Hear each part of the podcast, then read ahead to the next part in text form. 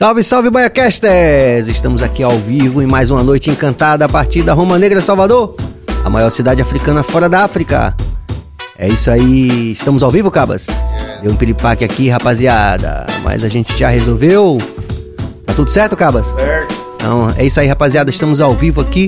Vocês já sabem, apoiem nosso canal, inscrevam, se inscrevam no canal, ative o sino, compartilhe e dê like. Se vocês fizerem isso, não vai custar nada para vocês mas vai fazer uma diferença muito grande no crescimento do nosso canal. Você não vai apoiar somente o corre da rapaziada aqui do BaiaCast, mas vai apoiar também as histórias, né?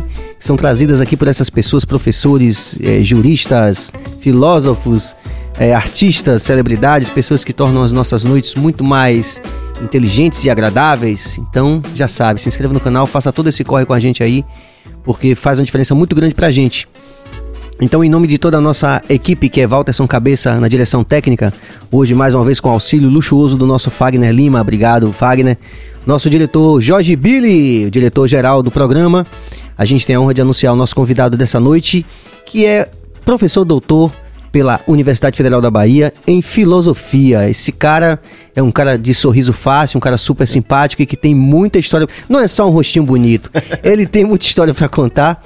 E a gente já começou em off aqui, porque rolou essa onda toda que vocês ficaram esperando. Mas já está, tá tudo certo já. Vocês estão ouvindo a gente bem, manda aí. Interajam com a gente, porque esse professor, esse cara tem muita história para contar. Hoje vamos falar basicamente sobre um tema que é o algoritmo, né? É, mais ainda porque depois de Google aqui do Vitor Lab a gente está repetindo esse refrão que é nós estamos vivos, porra, e o algoritmo que se foda. Então, para falar sobre isso e mais outras coisas também super importantes que ele fala no, no canal que ele tem no YouTube, que é o Coruja de Urna, vai ser colocado aqui para vocês também seguirem aqui. Cabas vai colocar daqui a pouco. Nós estamos falando com o nosso Christian Arão. Salve, professor. Satisfação enorme, Serginho. Um, satisfação e um prazer. Eu já pude falar aqui em off. É, ele tá me chamando aqui de, de professor e, na verdade, você foi meu professor muito antes, né, velho? É, é, os dreadlocks estão aqui, não me deixam mentir, que é um dos meus ídolos, mais antigos que eu tenho. Então tá aqui hoje, tá trocando essa ideia aqui, poder trocar ideia nesse espaço, tá, já, já tá muito bom antes de começar. Então muito obrigado, bom. obrigado pela, pelo convite, obrigado por estar aqui e vamos nessa, vamos trocar essa ideia. Pessoal, já fiquei bastante animado, né? Como fico na maior parte das vezes que a gente tem convidado aqui no BaiaCast. Mas talvez por essa interseção aí de, de atuação, né, do mundo das ideias, é, eu fui olhar o seu canal A Coruja de Urna e aí tinha tanta coisa massa lá postada, tantos temas, como NFTs, é, lugar de fala, é, a, a, a, questão identitária, né? né? Tudo isso, né? É, a militância identitária. Então eu fiquei dizendo assim, digo, gente, eu, antes de começar o programa vai ter que ter parte B, você vai ter que se comprometer a fazer a parte B. Porque eu, eu, gostaria muito de discutir muitos desses temas. Mas é, em respeito aos nossos é, apoiadores, patrocinadores e convidados e, e, as pessoas que estão se inscrevendo no canal a cada dia, a gente, fala, a gente marcou da gente falar sobre o algoritmo. Uhum. Então vamos tentar é, falar sobre isso e lá depois eu vou fazer algumas perguntas que não querem calar lá, no meio do programa sobre outro, outros temas que você, você também aborda e tal, de maneira muito, é, diria, apropriada, né, brilhante até. Gostei de muita coisa e a gente fica com essa vontade de desenvolver. Professor, vamos contar um pouco da sua trajetória é, um pouco da sua história de vida e também da sua formação acadêmica. Massa, massa. É, então, Serginho, é, a gente pode falar sobre o que tiver aí, o que toca eu danço, a gente que tiver pra gente conversar, a gente conversa. Acho que a, o, o, grande lance do, do, interessante do papo é esse aí. Bom, é, eu fiz filosofia na graduação, eu fiz mestrado, fiz doutorado em filosofia, e o que me moveu a fazer isso, né, a, a adentrar na faculdade de filosofia, estudar essas coisas que eu estudo, como você já comentou aqui, tem muito. Todas as questões têm que ver com questões sociais, né? Então, por exemplo, quando eu fui estudar os algoritmos, foi muito pensando como os algoritmos influenciaram a vida pública, a política, né? A gente teve essa questão da influência dos algoritmos nas eleições dos Estados Unidos, do Brexit. E quando eu comecei a estudar isso, eu vi também que começou a ter no Brasil, foi quando teve a eleição de Bolsonaro em 18. Então foi uma coisa que é, é, o, o, que me interessa, né, o que me interessou assim sempre foi entender, compreender e lutar né, na, na, dimensão do social, né, das questões do social. Então, o meu problema é com a miséria, com a desigualdade, com o preconceito. E é isso que me move, né? O que me move é entender o funcionamento dessas coisas e, e para tentar oferecer alguma alguma contribuição, alguma forma para que a gente possa melhorar a nossa luta, para que a gente possa tornar mais efetiva, mais interessante, mais poderosa. E é mais ou menos essa, assim, o, o, o meu lance, né? E quando eu fui. É, escrevendo a tese de doutorado, parecia que quanto mais eu escrevia a tese, mais eu percebia que tinha que ver com a história do Brasil. Eu tava escrevendo o que estava acontecendo no Brasil. Aí eu falei, bicho, não dá para eu ficar é, é, só escrevendo a tese. Eu preciso comunicar isso, eu preciso falar para as pessoas isso. É porque se eu ficar nisso dentro da academia, né, de congresso em filosofia e congresso em filosofia, fala para meia dúzia de pessoas Sim. que vão estar muito preocupadas com a miudeza, da, da minúcia do que eu tô falando, e não com o que interessa mesmo, né? Que, bicho, tá acontecendo alguma coisa aí, hum. carente de, de, de, interpretação, carente de entender o, funciona, o funcionamento. E eu vi, velho, eu tô, tô estudando isso, né? Até meio que meio que por acaso, essa ascensão do bolsonarismo, né? Acabei estudando meio que por acaso, então eu preciso fazer. E aí foi o lance que eu comecei o, o canal no YouTube. Antes do canal, na verdade, é, eu comecei um podcast, não nesse formato, né, naquele formato antigo de áudio e tal. Sim. E aí depois migrei para YouTube para fazer vídeo com, essa, com esse intuito, né? De, é, de publicizar não só as minhas pesquisas, mas de outros colegas também. Sim. Porque parece, Sérgio, que o que a gente faz na, na, na universidade é coisa de outro mundo. Parece que a gente está Falo não. E é, e é uma crítica bastante, bastante recorrente, né, pra gente que tem experiência acadêmica em qualquer nível, de que é, essa produção de conhecimento da universidade raramente ela toca ou tangencia a, a vida é, dos, dos peg-pags do mundo, como diria aí o nosso, né? O nosso Raul. Tem razão essa crítica. Por que tem razão? Porque a universidade, na verdade, como toda como todas as dimensões da sociedade capitalista, ela peca por diversas coisas. Né? Ela peca, por exemplo, pelo lance da extrema especialização então, na faculdade de filosofia, como em outras, você vai ver uma pessoa que vai entrar ali, até muito idealista, muito com vontade de estudar, mas vai ter que entrar naquele formato para entrar no mestrado, no doutorado, no concurso. Pra publicar. Pra publicar. E vai se fechando cada vez mais no lance e esquece por que entrou naquilo. Você entrou por quê, bicho? Pra que foi que você foi, foi fazer filosofia? Foi para ficar repetindo o que o outro filósofo disse, né? Que acaba, a gente acaba meio que automaticamente fazendo isso, né? Uhum. Repetindo o que outro filósofo disse, normalmente um filósofo europeu antigo. E sim, velho, tá bom, isso é importante a gente compreender. Mas e aí, faz o que com isso? O que, é que a gente faz? Esse, com esse conteúdo que a gente aprende. A gente aprendeu que Marx nos disse que a sociedade é dividida em classes, existe o fetismo da mercadoria. Bom, massa. E o que, é que a gente faz com isso? A gente só vai escrever um outro artigo sobre isso para passar... Medida, né, em que medida isso tem um impacto direto na vida do cara lá na feira, é, São Joaquim, por exemplo? Né? Exatamente, essa é a questão, né?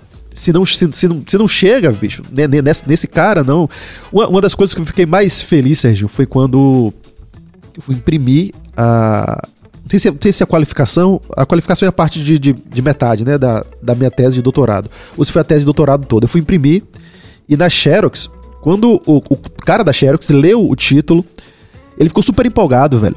E o segurança da faculdade, que tava lá também, também ficou. E a gente ficou trocando ideias sobre aquele negócio. Sim. Eu falei, é isso, é para isso que eu escrevo, velho, é para isso. Então até o título da tese é chamativa por causa para isso, para que eu possa fazer esse tipo de coisa, para que a gente possa chegar nesse trabalhador, que é o trabalhador da Xerox, o trabalhador Sim. da segurança, para que a gente possa é, é, levar isso para as pessoas, né? Porque a gente vive no, numa, numa, numa condição, numa conjuntura tão difícil de assim de, de, de, de, cultivar algum interesse pela filosofia, pelo conhecimento, pela ciência, enfim, que a gente tem que aproveitar, né? É, é, é, difícil, a gente tem que travar essa batalha, eu acho. E aí, a minha trajetória é muito. É, ela surge, né, como eu falei, com essa coisa da preocupação com a desigualdade, com a miséria, com a pobreza. E aí o reggae tem, acho, tem uma, uma, uma uma importância muito grande nisso, né? É, na verdade, eu vi do punk, né? Antes, é, é, que foi surreal ver aqui na, no episódio de Cine Calmon, que descobri que Cine Calmon também veio do punk. Caralho, velho, Cine Calmon veio do punk, velho. E faz todo sentido. É. E aí eu, eu também vim do punk, aí quando tinha é, 14, 15 anos, e aí, aí depois é, é, começo a ouvir mais reggae, muito muito por isso, né? Muito pelas letras, né? Do apartheid disfarçado todo dia. Esse sistema é um vampiro. Tanto é que sempre me interessou mais Adão e Edson do que Bob Marley, né? Durante muito parte sim, da minha vida. Sim. Depois que, a gente começa a entender um pouco mais de inglês, entender mais o contexto, aí, porra, a gente compreende a relevância. Mas no começo, é, é, bom, Bob Marley é foda, mas Edson Gomes tá falando do camelô, né, velho? Então, sim, isso sim. me toca mais do que Bob Marley. Sim, falando sobre coisa que eu não tô entendendo porque é inglês, né? Então, é, é, é, mais ou menos isso que, que molda a, a, minha forma de entender a filosofia, o conhecimento e a transmissão de conhecimento, né? De estar tá aqui, todas essas coisas. O senhor dá aula? Dou aula. Como é sua vida dando aula? Onde é que você dá aula? Agora eu tô trabalhando numa faculdade particular EAD. É, já, já dei aula na UFBA como substituto, no IFBA, na Univasf, em algumas faculdades federais. Agora, como é, terminei o doutorado tem pouco, pouco tempo, estou trabalhando numa faculdade EAD. O que é uma coisa interessante também pensar isso, né? Esse formato da, da educação à distância, que infelizmente, na maioria das vezes, não não serve para o que ele se propôs, né? Assim, de democratizar o ensino, de ter um ensino de qualidade. A gente teve, bicho, uma notícia, não sei se você soube disso, de um professor desses como eu, né, de que dou aula em AD, que ele tinha gravado as aulas e ele morreu e as aulas continuaram passando, velho. O cara morto, bicho. Piraí, ou seja, o, o, o, trabalho do cara era explorado mesmo depois de morto, velho. É essa, essa conjuntura é. da, da, da, educação que é. Inclusive, isso é um, um, tema de uma, de, uma, de uma professora que eu tô acompanhando, a professora Lin, é, que a gente faz as, as traduções dos, dos, artigos dela, né? Para serem publicados em revistas internacionais. E o último desses textos que a gente está tá trabalhando agora fala justamente sobre isso, né? Sobre essa coisa da. essa discussão que é bem. acho que tem a ver com os algoritmos é, porque essa é, o monopólio né da Gafan, né, o grupo aquele Sim. grupo ali, né, do Google, a turma toda ali que que coloca são os gatekeepers, né, são aqueles que determinam como o conhecimento vai ser reproduzido mesmo depois da morte de um cara, como você falou. Né, e há uma série de implicações autorais que o senhor inclusive aborda num, num dos vídeos lá no, no, canal da Coruja Diurna. É, que tem a ver com justamente esse, esse, essa apropriação do conhecimento e dos dados pessoais das pessoas, uhum. do mundo todo, né?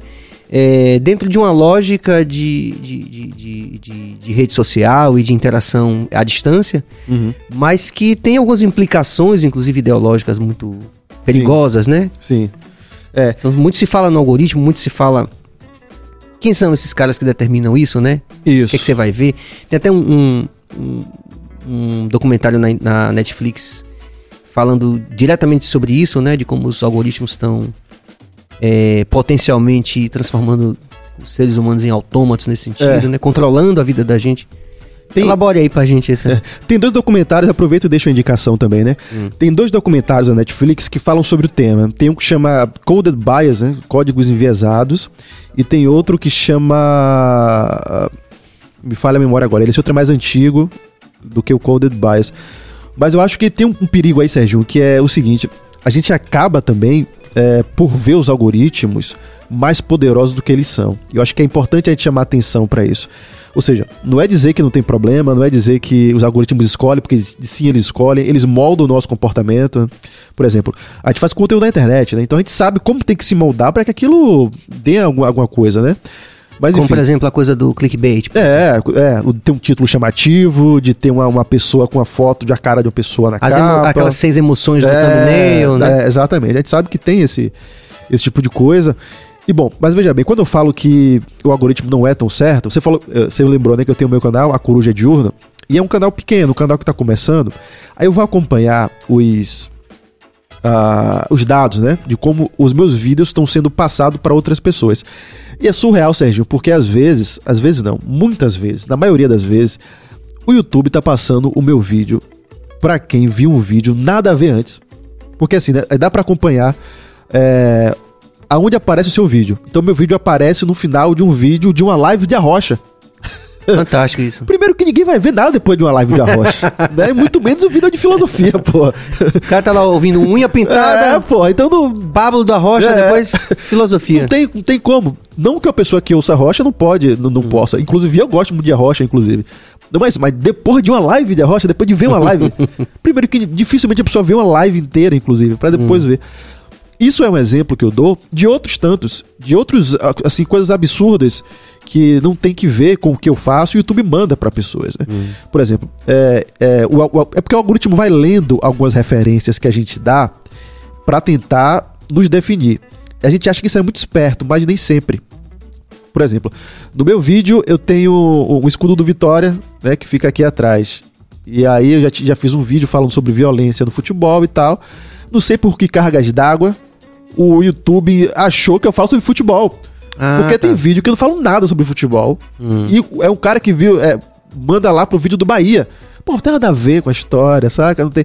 Então é isso. A gente fica é, muito espantado quando a gente vê o que o algoritmo sabe o que a gente quer, né? Muitas vezes a gente se pega pensando, pô, bicho, eu queria tal coisa, né? Falei aqui, parece que o celular me ouviu e passou uma propaganda. Sim, fala, explica isso aí pra gente. Não tem nada disso, velho. Não tem, não? Não tem nada disso. Professor, fala a verdade. não tem, não. Você sabe o que tem? Isso aí, possivelmente, a gente já pesquisou em outro momento e não se lembra que pesquisou.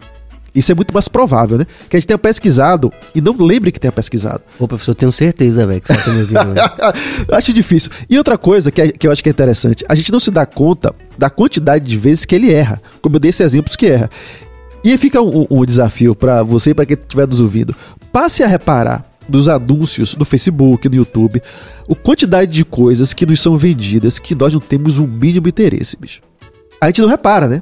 É, é, esse é o lance. É tipo uma mulher grávida que vê um bocado de mulher grávida na rua. Não é que tem mais mulher grávida, é que ela passa a reparar que tem mais mulher Inclusive, grávida. Inclusive, isso me lembrou quando eu falei dos anunciantes e patrocinadores. Pra deixa eu fazer Jogue duro. momento mexendo. Mandar um salve aqui pra rapaziada do Sampaio Sabores, que tá chegando daqui a pouco. O é, melhor hambúrguer gourmet da Bahia, também é, deliciadebrownie.com.br e Bruno Joias brilhando com você. Hoje eu quero mandar um salve especial para Felipe da Carpon, que vestiu a gente no Caia Festival lá em São Paulo é, que foi um evento internacional de reggae, e também agora no bailinho de quinta, fiquei muito feliz aí que a Carpon super é, já foi uma parceira daqui, mas ocasionalmente também a gente tem o prazer de estar tá usando, como eu estou usando hoje, um, um, look. Ah, o cara falou indumentário. Eu falei, pô, peraí, bicho, indumentário, look. Indumentário. Um look da Carpon, então um salve pra rapaziada da Carpon também, Felipe, toda a equipe. Porque vai que, né? Mas então, é, aí quer dizer então que ele, é, ele erra também, o algoritmo. Pra, pra, caralho, bicho. Pode falar pra caralho? Pode. Pode. Pra, erra pra caralho, por quê? É, o software, o algoritmo é muito menos sofisticado do que parece ser. Né? É, tem, tem, essa mística né, com os algoritmos. O que são algoritmos? Né? A gente fica falando o algoritmo, parece uma coisa meio mística, não é? Sim. O algoritmo é uma receita, né? É o que se aprende no básico de programação. Né? É, o que é uma receita? É tipo, como é que toma uma cerveja? Você abre uma lata de cerveja, você bota no copo. Aí tem os, os conectores, né? Hum. Se quiser mais cerveja, você faz a repetição. Aí tem um, na, dependendo da linguagem de programação, né? É for while ou while, enquanto estiver, você repete. Hum. Aí se não, assim, é essa estrutura, né? É uma receita. De programação. É, é, de programação. O que acontece, que é mais sofisticado hoje em dia, é que é um lance que chama machine learning, que é aprendizado de máquina. Hum. Que é o fato de que o próprio software aprende por conta própria algumas coisas. Uhum. Né? Aprende. Então, o software aprende você. Né, no, seu, no seu perfil no, no YouTube. Fica meu brother. É, tipo isso. É tipo isso, né? Inclusive, a propaganda que o Facebook faz e os, os donos dos algoritmos, eles falam. Aí é que tá a, a hipérbole da coisa, né? Segundo eles, é, é, o algoritmo consegue te conhecer melhor do que seus amigos. Melhor é, que você. Será que isso é tipo uma teoria da conspiração também, nesse sentido que já tá é, tá num certo é, meio? É, eu, eu, não diria nem tanto conspiração, mas é muito autopropaganda, né? Ah, tipo que a olha gente, que genial. a gente bota pra é, é, olha o que eu fiz. Eu fiz um negócio tão foda que consegue ler sua mente, velho. E a gente fala, caralho, lê minha mente, é, lê sua mente, velho. Aí, tipo assim, você tá pensando no, naquele violão, e daqui a pouco aparece o violão. É. Você fala, velho, esses caras estão lendo meu pensamento. É. Já cheguei a pensar isso, Fagner. É, mas não, sabe porque. O, Os caras estão lendo meu pensamento. o, o, o, que é mais provável é que viu uma imagem de violão hum. em algum lugar, ou viu. Ou, ou, ah, ou, deve ser, né? É. O tempo todo aqui. É, tá. Ou escreveu, escreveu pesquisa. Ou o que eu comprei recentemente. É, enfim, aí, isso tem muito, né? Porque, tipo assim, as inteligências artificiais que leem, ela lê imagem, né? Hum. Então, ela sabe o que é o violão, sabe que você tá com o violão, isso sabe. Isso não é, não é nem tão espantoso assim, para falar a verdade, né? É uma coisa Sim. básica. Saber que você tá ali, saber que existe algum instrumento que é um violão que tá do seu lado. Mas o grande lance que eu acho que para começar a gente entender é entender que não é tão eficaz, não é tão eficiente quanto parece por esses motivos. Quando a gente é, recebe propagandas que não fazem o menor sentido, a gente simplesmente passa a não ver. Recebe uma caralhada de propaganda que a gente simplesmente Sim. não dá atenção. As que, as que a gente dá atenção são as que funcionam. E a gente acha que sempre funciona, mas não. É de um bar de um porrada de erro, algumas dão certo. E algumas e dão certo de verdade. Certo. É. E vai aprendendo, mas é difícil conseguir dar realmente muito certo, assim, né? No sentido de conhecer realmente como um amigo nos conhece, como nós nos conhecemos. É fato que, em alguns momentos, pode nos conhecer melhor que um amigo, ou melhor que nós mesmos, né? Em alguns momentos pode. Pode dizer, eu não gosto de tal coisa. Sim, mas você viu vídeo sobre tal coisa trocentas vezes, né? Então calma lá. Então, às vezes, em algum momento, pode ser que, que esse conhecimento seja maior do que, que nós temos sobre nós. Mas não é tanto, né? Não é raro. Quem escreve sobre isso é um, um matemático sueco chama uh, David Sumpter. Escreve um número que chama um, um livro que chama Dominados pelos Números. Sim. E ele fala que é dominados pelos números justamente porque a gente não compreende como funciona. E se a gente não compreende como funciona, a gente faz um mito daquilo. Né? Hum. Faz um mito. E é essa coisa que parece uma coisa super poderosa. Mas não falar mito não, pra não ter qualquer outra associação. outra. Daqui a pouco o algoritmo vai dizer que a gente tá falando de outra coisa aqui. Mas assim, uma mística. É, é uma mística, uma lenda, é. uma, uma, uma, coisa assim muito. E que parece que é muito mais sofisticado do que é de verdade, né? Isso, porque a gente não computa os erros, de quantidade de erro que essas uhum. coisas têm. A gente não vê a quantidade de, de informações erradas que nos são passadas, que passamos, que eles leem da gente de outra informação. Obviamente que tem muita coisa é espantosa também. Né? Tem muita coisa interessante, tem muita coisa. Eu, eu falo isso como um, um, entusiasta da tecnologia. Eu sempre gostei de tecnologia. Eu fui de uma geração que cresceu com a tecnologia quando a tecnologia era uma, um, um dilema geracional, né? Ah, os jovens começavam a saber tecnologia, os velhos não sabiam. Hoje não, né? Hoje, por exemplo, o, o, a criança e o avô, os dois usam a tecnologia muito possivelmente pelo mesmo tempo. Se duvidar, o, o, o aposentado usa mais internet é lado do que o menino que tem que estar na escola e tal. Sim. Então tem essa coisa do. É, é, aí, aí tem, Você acha que esse gap diminuiu, então? É, e, e aí tem o. O é que, é que se faz com isso, né? Aí o jovem, pra se diferenciar, né? Porque o jovem quer estar num lugar diferente, aí o jovem vai pro TikTok, foge pro TikTok, e aí o mais velho fica ali no Facebook, né? No Facebook, que é mais o que já tinha, que não tem muita mudança. Mas aí tem a, a, a ou seja, a geração de hoje é uma geração que todos, toda a geração tá, do mais velho ao mais novo, Sim. tá, tá conectado, né? Pro bem ou pro mal, né? Usando isso, às vezes, para alguma forma boa, outras vezes nem tanto. E mesmo boa ou ruim, a gente está sempre subjugado a essas formas de subjetivação da, da rede social, né, bicho? Que é o que a gente tava falando. Por exemplo, tem um livro do Humberto Eco que chama Apocalípticos e. Acho que Apocalípticos e Integracionistas, uma coisa assim. É o que ele vai dizer o seguinte: olha, a cultura de massa tá aí, tem dois tipos de pessoa. Um que vai dizer, bicho, fudeu, é o apocalíptico, esse não. Acabou, fudeu. Desde a televisão já acabou, não dá, a internet só veio para acabar tudo. E o outro vai dizer, calma, bicho, devagar. Tá, vem um bocado de coisa ruim, mas tem como fazer coisa boa. Né? Tem como fazer coisa boa. Eu iria por um caminho que nenhum nem outro, né? Eu dizia que sim, tem como fazer coisa boa, mas infelizmente não tem como não ter essas lógicas de subjetivação, né? Que é essa lógica de, de que a gente tem que tocar certos temas para chamar atenção, tem que colocar certo título, colocar certa capa, ter certo, certa regularidade, certa frequência, né? Que, é, é, que obviamente compromete muito a depender do, do que a pessoa se propõe fazer, né? Enfim, não é apocalíptico, né? Longe de, longe de ser disso. Mas é. Tem muita coisa pra gente pensar ainda, né? Nesse, nessa coisa de rede social. Agora, por exemplo, a professora Lina fala o seguinte: que durante a pandemia a gente foi forçado a mergulhar no universo da educação à distância ou da interação à distância, né? Mais do que em qualquer outro momento da história. Principalmente porque apenas nesse momento a gente tem essas ferramentas que, é, que puderam abarcar esse processo de educação ou de comunicação das massas, né? enfim, à distância e que, é, como se tornou uma, uma, necessidade primária, algumas plataformas começaram a é, suspender, por exemplo, o uso de tempo ilimitado das plataformas, como hum. Google Meet ou essas coisas assim e tal. Quer dizer, de qualquer forma, existe aí um, todo uma. algo que o senhor aborda também no tema, no, no, no, num dos seus vídeos lá no canal da Coruja Diurna, que é essa. essa esse direcionamento de todo o fluxo do capital para quem gera essas tecnologias. Né? A gente tem que usar essas plataformas. E elas colocam, por exemplo, suspendem usos gratuitos e você não tem jeito, você está na pandemia, você tem que estudar, tem que fazer alguma coisa, tem que se comunicar, tem que usar a plataforma. Tem esse perigo também. É, né? o, e sobretudo, eu diria o seguinte: é, é, é, é imprescindível que a gente compreenda que a gente tá trabalhando pro YouTube aqui, né? Aqui a gente tá trabalhando pro YouTube. Existe essa. Eu tô trabalhando pro YouTube? Tá, tá trabalhando pro YouTube. Cabeça Só- também? tá trabalhando pro YouTube. Obviamente que não do jeito que deveria ser, né? Com o reconhecimento, com a remuneração, inclusive, que deveria Eles que ser. dizem quanto vão pagar a gente. Pois é, se eles, se eles que pagam. Então pronto. Nós somos os- o produto, né, do YouTube. É, não, vocês são, os vocês são os trabalhadores. Os trabalhadores. Somos oprimidos. É, o, o produto é quem assiste, né? Quem assiste é o Ah, produto. Os olhos de quem assiste, tá? É, mas quem tá aqui quem, do lado de cá é o trabalhador do, do YouTube. No meu caso, que é um canal pequeno, eu sou o trabalhador que nem recebo. Eu trabalho de graça pro YouTube. Porque eu tô fazendo com que, com que ah, as pessoas fiquem na plataforma, né? Então é, é isso que se faz.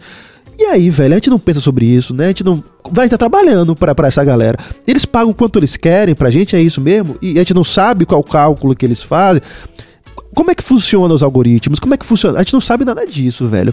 Então, assim, é, o que deveria ser, obviamente, que eu não acho que é abandono, tecnologia, não é voltar atrás, nada disso. É mais tecnologia. Não é, é mais. Agora é mais nesse sentido, velho.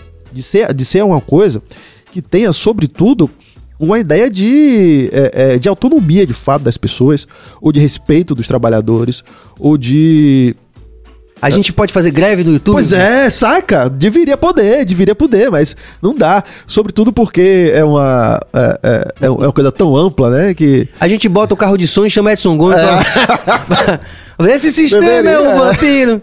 Deve- deveria, de- deveria poder ter de greve de youtuber, de Instagram, né? Porque, bicho, o YouTube só existe por quê? Porque tem gente fazendo conteúdo, isso não existe. Tem alguém fazendo conteúdo pro YouTube que. pronto. Se tem, o YouTube deve a essa pessoa. Deve. Porque tá ali, a gente tá aqui fazendo algo pro YouTube, saca? Então é isso. Obviamente que. É, é uma plataforma que tem essa possibilidade de, de, de aumentar, de que todo mundo pode fazer o seu canal, pá, e tudo isso é interessante, mas é isso, né? O, o, o, o que a gente não pode ter em mente é essa ideia de que tá tudo certo uma empresa pagar o quanto quer pelo trabalho da outra. Porque isso aqui é trabalho, pô. E a empresa É, não pode e pagar. muito, o, é, muito trabalho. E a empresa não pode pagar o quanto ela quer e fique feliz porque tem. Não, bicho, calma lá, devagar, devagar, calma lá. Se não tivesse produtor de conteúdo, tinha o YouTube, não. Então pronto, velho. Então, pelo menos um sindicato, não tem sindicato Deve- dos youtubers, não tem, tem que fazer, cabeça. Tem que fazer, tem que Vou fazer lançar essa campanha aqui no Bahia Cast. Lança aí, sindicato, sindicato de youtuber. De... É, Nossa, bota Edson essa, Gomes, Gomes. demais trabalhadores da internet, que é isso, velho. É, é uma.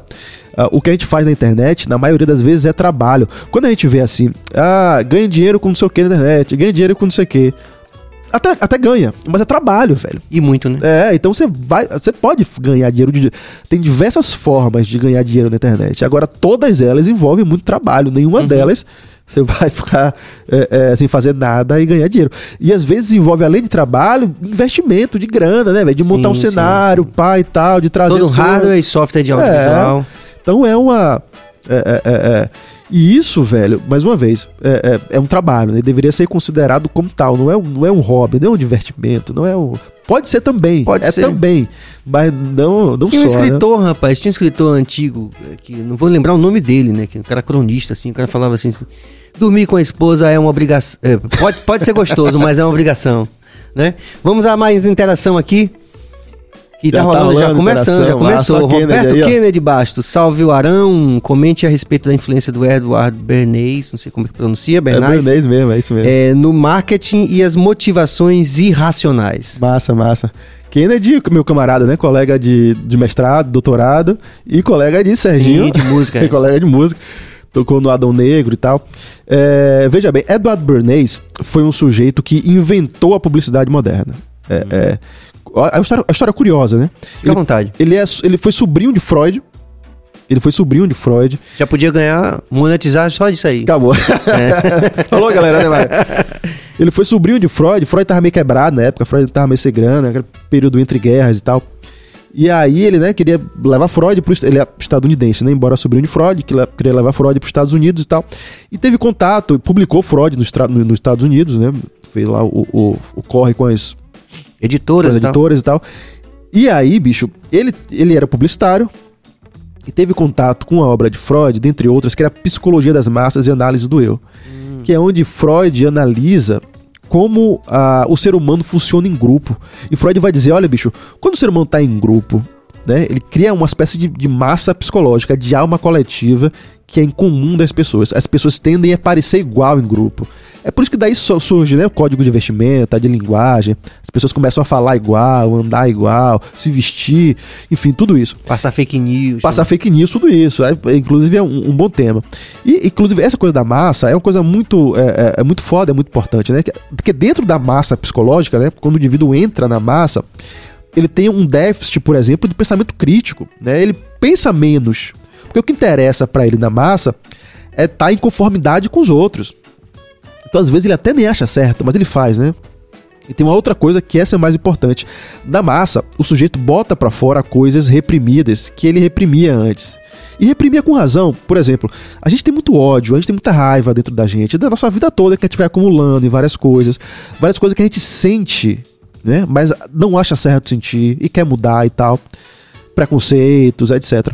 Na massa, bicho, isso vem à tona, isso, isso, isso sobe. Só o por... efeito manada. É, o efeito manada. Só porque na massa a gente sente que é, a gente faz parte de algo maior do que a gente. A gente não é só um indivíduo. O torcedor do Bahia, que não tá nos vendo hoje porque tá vendo o jogo, mas ele não fala que ele torce pelo Bahia. Ele fala que ele é Bahia. Sim. Saca? Quando, se você perguntar para alguém é, é, contra quem Bahia jogou, se ganhou ou perdeu, ele não vai dizer o Bahia ganhou. Ele vai dizer eu ganhei se o Bahia ganhou. Hum. Eu perdi se o Bahia perdeu. Sim. Curiosamente, os jogadores são diferentes, né? O jogador. Não, o time jogou muito bem, ganhamos, levamos três pontos. Ou seja, o jogador que tá lá jogando, fala o time na terceira pessoa. O torcedor, ele é o, né? ele é o time, né? É fantástico. E o surreal disso, a parte ruim, né? É sem é fazer o juiz de valor, né? É, é sem fazer o juiz de valor. Não, tem, tem, isso, isso tem parte boa e tem parte ruim. A parte ruim. Não, mas eu... de como torcedor mesmo, de, ah, se você não gosta do Bahia, é, não, não vamos fazer não, o juiz de valor. Vitória. É. mas assim, o, o a parte ruim é que isso, né? Essas coisas ruins vêm à tona. Hum. Teve um caso da torcedora do Grêmio, alguns anos atrás, né? Que ela foi pega é, chamando de, de macaco o jogador, né? E aí, inclusive, foi presa e tal, e, e etc. E ela olha e ela fala: desculpa, eu não sou racista, eu não sou. E ela não é justificando, não, longe de mim. Ela tem que pagar porque ela fez, com certeza, isso não, não, não envolve nada. Mas é compreensível o estranhamento dela. Compreende-se porque em outro momento da vida dela, ela não falaria aquilo. Ela falou naquele contexto, porque ela se sentiu fazendo parte do todo, né? Que todo mundo tava falando, e ela fala, eu sou, né? Agora eu não preciso reprimir isso. Ou seja, não quer dizer que ela não é racista. Só quer dizer que ela escondia o racismo dela Sim. em outro momento. E agora, naquele momento, ela, né? É, é, é, porra, aí fiz uma tergiversação, não, um parêntese tá absurdo. Eu tava falando o, o, o, o, o lance de Kennedy. Então, Freud escreveu sobre isso que eu tô falando aqui, né? E o Edward Bernays foi o sujeito lá na década de 30 que reformulou a publicidade a partir dessas bases de Freud. Sim. Ele pegou todo esse ensinamento de Freud. Freud falava, por exemplo, do, do lance do. Na geladeira. Na geladeira, diga. Do papel do líder, velho. Do líder. E olha o termo que, que, que já se usava: influenciador. Caramba. Isso já se usava na década de 30, né? O papel do influenciador para influenciar hábitos de consumo, costume, né? Segundo o próprio Eduardo Bernays, também com aquela autopromoção, né? segundo ele próprio, foi ele que criou o hábito das mulheres fumarem. Ele criou, humilde, né? É, bem humilde, né? A gente vai cortar um pouquinho disso aí, né? não levar a sério todo. Mas, de fato, né? O, o, a ideia de que a publicidade cria hábitos de consumo, como criou, por exemplo, o hábito nos Estados Unidos de comer é, bacon e ovo no café da manhã e dizer que é saudável, isso é a, mesma técnica, né? Você pega os influenciadores, que na época quem influenciava eram os médicos, né? Hoje não, tanto, hoje não tem essa moral tanto cientistas. E dizia, né? Os médicos, não, é saudável, café da manhã é saudável, é ovo e, e bacon. Porra, que loucura, né, bicho? Mas pronto, tem eles. Os, então, essa lógica dos influenciadores, olha o termo, né? Que hoje a gente tem os influencers né, e tal. Essa lógica toda dos influenciadores, essa, essa lógica de despertar emoções, sentimentos, isso é o que a publicidade traz na década de 30 com, da, da, psicologia de Freud, da psicanálise de Freud, e cria toda essa publicidade que a gente conhece hoje, toda é baseada nisso. A gente não compra nada, é, na maioria das vezes, pensando a tecnicidade, a resposta. A gente é seduzido pelas coisas. A gente é seduzido. Até as coisas técnicas, por exemplo, eu vou comprar uma placa de vídeo, né? Eu compro uma placa de vídeo, é uma coisa técnica, né? Eu, como o suposto conhecedor, tenho que ver ali as dimensões, o alcance, a potência. Só que o que é que tem na, na, na caixa? Um dragão. Na outra é um leão. Saca? É tipo, porra, não, é meu computador agora vai ficar foda, vai ficar um dragão aqui nessa porra. É isso, né? A gente compra as coisas nesse sentido, por mais que a gente não saiba, por mais que a gente ache que tá sendo muito racional nas nossas escolhas de consumo, na maioria das vezes isso é levado mesmo por uma porrada de coisa. E entender isso é o primeiro passo, né? Fundamental. Existe Despertar escolha mesmo? Existe escolha? É. Não existe agora esse negócio da, da escolha da gente que a gente pensa que já tá tudo meio que. Você É. falar sobre isso também? Não, tem, assim.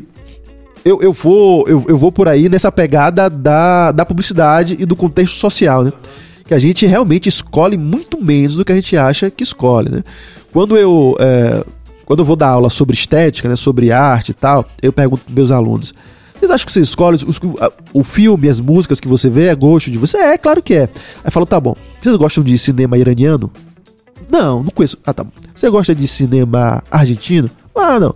Você gosta de cinema nigeriano? Não. Você sabe que existe isso? Não. Então você pode nem gostar porque você não conhece, primeiro. Então começa por aí. As coisas nem chegam para que você saiba que você pode gostar ou não. Segundo, a gente é adaptado a algum formato para que a gente nos é oferecido uma parcela. E essa parcela é muito parecida. Essa parcela é muito parecida. Aí eu ficava provocando meus alunos. Todo filme que a gente vê é o mesmo filme, a gente tá sendo enganado. É, o- é o mesmo filme. é um filme, se for um filme de ação, o, o mocinho é, conhece o vilão, perde pro vilão, fica mais forte e vence no final. Acabou. Todo filme é igual. Se for um filme de romance, o mocinho conhece a mocinha, perde a mocinha, fica triste, melhora e volta pra mocinha. no final. É a mesma história, não muda nada. bicho. Muda os atores, muda o planeta, muda o bairro. Mas é a mesma história, bicho. Ou o time. O time. Alguma- Algumas histórias fazem essa forma e são boas, inclusive, né? Sem, sem moralismo de dizer que só é, é, cinema é, é, iraniano ou nigeriano. Não, não tem esse moralismo. Algumas histórias fazem esse clichê e fazem muito bem, inclusive. O problema não é que exista o clichê. O problema é que a gente só veja isso, que a gente só entenda que isso existe. E os algoritmos aí é um maior reforço desse lance. Porque o maior poder do algoritmo é reforçar essas coisas, é, é, é- é tra- é trazer, é, a- a- mostrar para as pessoas essas coisas. né? Então, a gente, mais que no YouTube, tem infinidade de coisas pra gente ver. O que é que o YouTube nos manda? Né? O que é que a gente procurando, inclusive, o YouTube nos manda? A gente vai, escreve o nome que a gente quer ver e o YouTube nos manda outra coisa, que ele acha que é mais interessante. Então não é tão diferente da televisão, por exemplo. Né? YouTube também faz Sim. parte do que a gente chama de televisão. Mas não é tão diferente assim. Né? Existe uma grade. Existe uma grade na Netflix, existe uma grade no YouTube. E é isso que a gente deve se questionar, né? De, de, de- de pensar o quanto realmente a gente escolhe das coisas. E aí, o, o- voltando à pergunta de, de Kennedy de novo, isso surge lá na década de 30 com o Eduardo Bernays. E isso é aperfeiçoado com os algoritmos, mas os algoritmos não criaram nada de novo, de fato. Os caras que mexem com o algoritmo, que faz as paradas, que, que, que nos manipula, são muito menos expert em programação e muito mais expert em teoria social, velho. Em funcionamento da mente, em funcionamento de, de, de- é, é, da, da sociedade. Eles são muito mais isso do que experts em programação. E isso é interessante pra gente pensar, porque a gente cria esse mito da tecnologia como se fosse algo Como se tivesse uma inteligência própria, digamos. É. né? Que é uma discussão que. Isso. E aí, os caras estão. Será que algum dia vai rolar, tipo, o Exterminador do Futuro? É. caras- né? Tem isso. É muito difícil, man. É muito difícil porque. Não diga assim, a gente fica meio que, criando esse Fica. mito de que a, que é a máquina também. vai ter vida própria, vai Isso. escolher. E teve a notícia agora, né? Teve a notícia agora de um engenheiro do Google, semana semana passada, que disse que isso aconteceu, né? Hum, Que teve um, um, um software que tomou vida própria, que ganhou vida. hum. É muito difícil isso acontecer, né? Sempre, que você vê essas histórias assim, é, é muito mais justamente pelo algoritmo, pra chamar atenção, pra ganhar like, pra ganhar view, do que de verdade. Clickbait. Aí você vai ver lá, não tem muito isso, né?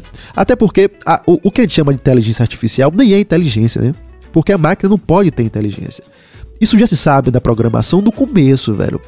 O Alan Turing, que é o sujeito que fez né, a base do que a gente chama de computação hoje, ele já dizia: Sim. Olha, bicho, Que até tá naquele filme do.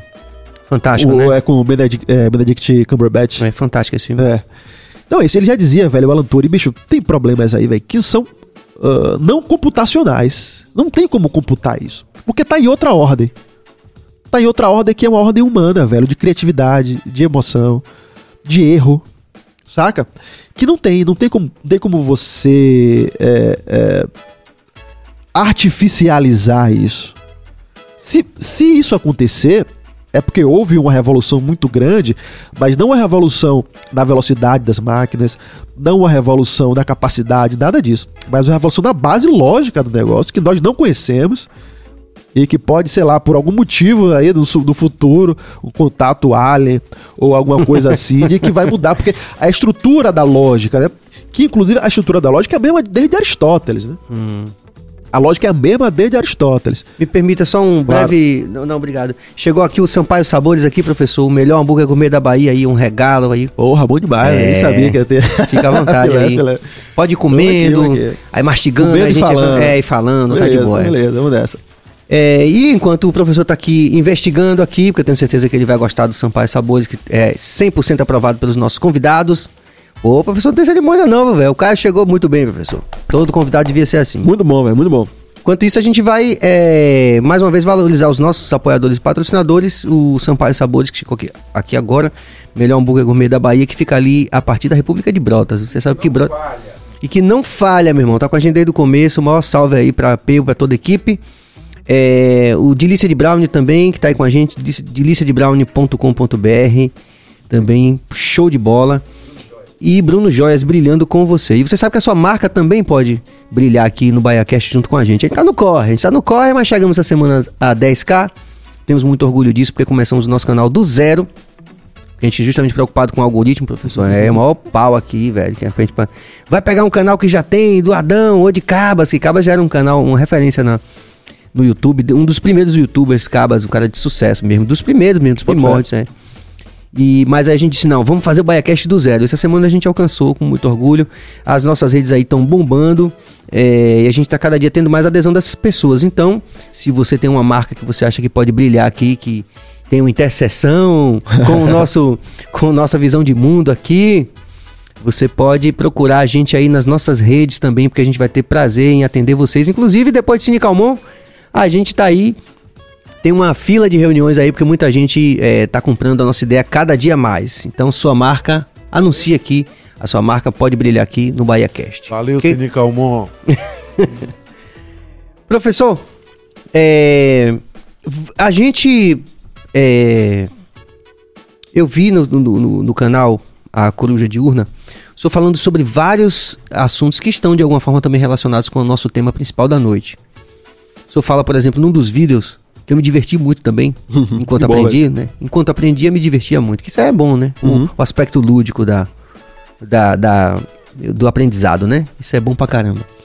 É, eu só falo sobre NFTs, Uhum. que também tomou a cena há alguns meses aqui. A gente já tava com o BaiaCast e muita gente perguntou o que é que é NFT e tal. E, e como isso se relaciona com a teoria econômica anterior, né? Uhum. Você chega a fazer uma relação também. É, de como é que funciona toda essa coisa da, da crença, do, do, do valor que a gente atribui a, a qualquer tipo de moeda, seja virtual ou real. Você quer falar um pouquinho sobre isso aí, pá? Vamos falar, vamos falar. NFT é o que é a sigla, né, para token não fungível. É um termo esquisito, mas quer dizer na verdade que é uma coisa que não pode ser copiável, que é uma coisa única. Ou seja, criar uma coisa que é única, que só tem aquilo daquela, né? Bom, até tudo bem. Só que daí para você criar esse token não fungível, você não cria o token não fungível, na verdade. Você cria um certificado de garantia daquilo. Então você vê lá Neymar, Neymar comprou uma foto de macaco de uma coleção de fotos de macaco. Ele não comprou a imagem do macaco. Ele comprou o código que diz que aquele macaco é dele. Pertence a ele. Pertence a ele. Qualquer pessoa pode usar aquela imagem de macaco como quiser. E por que ele comprou isso? Porque ele acredita que aquilo vai valorizar e que ele vai poder vender mais caro do que ele comprou. Será que isso acontece? Não tem acontecido. Não tá rolando. Não tá- Bill Gates falou agora, olha só. Bill Gates falou recentemente, dizendo que quem compra isso achando que vai valorizar é a ideia de um tolo achando que vai ter alguém mais tolo pra comprar na mão dele.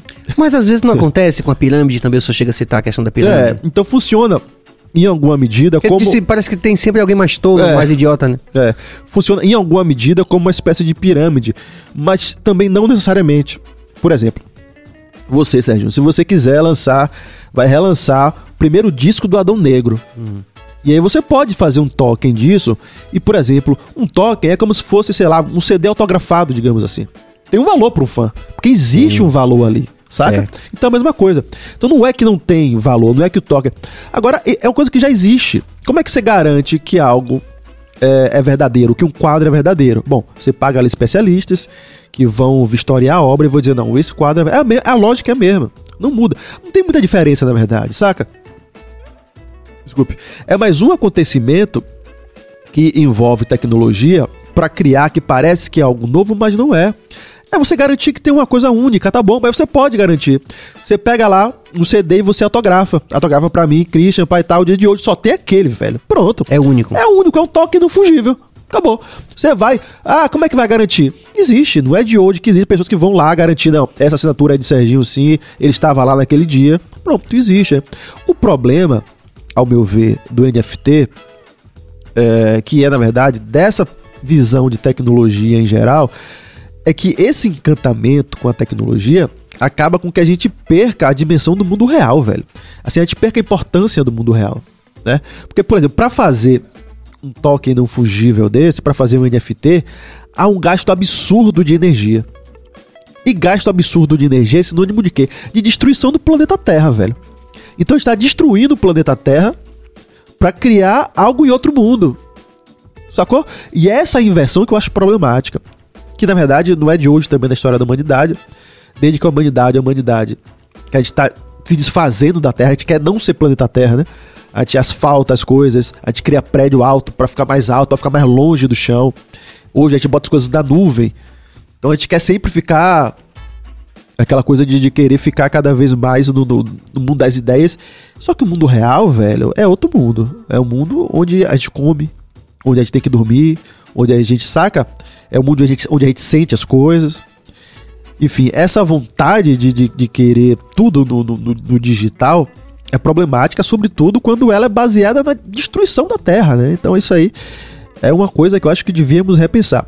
E sobre o NFT, é, uma outra coisa interessante que tem muita gente é, ganhando dinheiro com jogos, né? É coisa do- Sim. do- do- dos jogos NFT, que muitos deles são esquema de pirâmide, alguns já já estão caindo, por exemplo. Eu cito alguns no, É. no vídeo. Tem um que chama- Mi For, né? MiFop, tem um que chama X Infinity, né? Que você compra, esse, esse você tem que comprar um negócio, esse é, é pirâmide, né? Porque dinheiro não surge do nada. Se você vai ganhar dinheiro, é porque alguém pagou pra entrar antes. Tem outros que não, que você joga é, e você até ganha um dinheiro sem investir. Mas ganha dinheiro por quê? Porque pra empresa é, lucrativo pra, pagar pra você jogar, pra você jogar, porque enche o jogo. É mais lucrativo do que fazer propaganda. A propaganda já tá feita, velho. A pessoa já, um já fala pro outro, porra, bicho, o jogo tal tá dando. Tá dando, Tá dando grana. Tá dando grana. Porra, já, já é propaganda, saca? Só qual é o problema disso? Só dá no começo, né? A tendência clara é isso cair. Não tem como se sustentar. Porque dinheiro não vem do nada. E aí, muitos amigos meus começaram a jogar alguns jogos desses. Eu falei, porra, que massa, velho. Aproveita que você tirou uma grana, vende logo esse Bitcoin aí. porque não tem como isso não valo- desvalorizar. Isso vai cair, isso vai desvalorizar, não tem como manter. E é dito feito. É passar um tempo ali, cai. Às vezes a empresa injeta uma grana pra dar uma subidinha, né? Pra chamar atenção. Ou, ou, digamos o Bezos ou alguém Peraí. fala é, do. Bitcoin. ou alguém fala e tal. Mas, Christian. diga. Partindo do pressuposto que as pessoas não saibam o que é pirâmide, o que seria pirâmide? Boa. Pirâmide financeira é um esquema né, financeiro onde as pessoas pagam pra entrar e aí supostamente elas vão receber um dinheiro maior depois. Só que é- o nome é pirâmide porque é assim na estrutura, né? Quem entra primeiro realmente vai ganhar dinheiro de quem tá entrando. Porque o único dinheiro que rola lá dentro é o dinheiro de quem paga pra entrar. Então quem paga pra entrar de lado de, de baixo da pirâmide, paga quem tá em cima. E pra ele receber, ele tem que chegar lá em cima. É, e pra receber tem que Ou chegar lá em seja, tem cima. que vir muito mais Tem gente na base. é.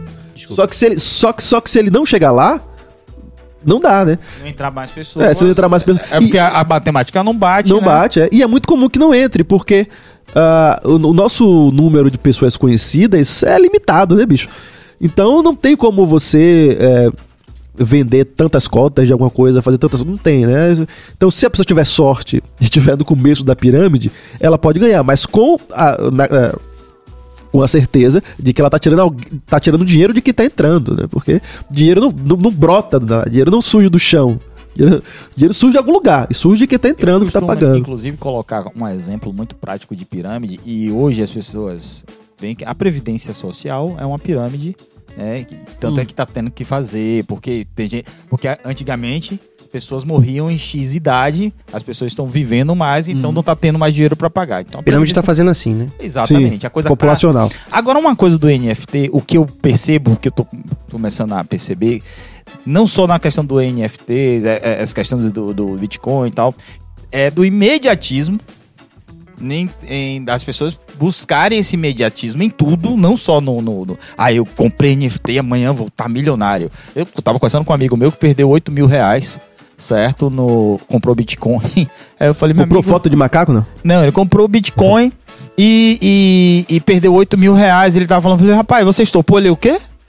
Ah, Você não estopou? Não, não, não sabia nem o que era. Ele comprou achando que. Ele comprou achando que ia valorizar e ele ia pagar um débito que ele tinha antes. Hum. Então as pessoas têm essa coisa do imediatismo, achando que as coisas são assim.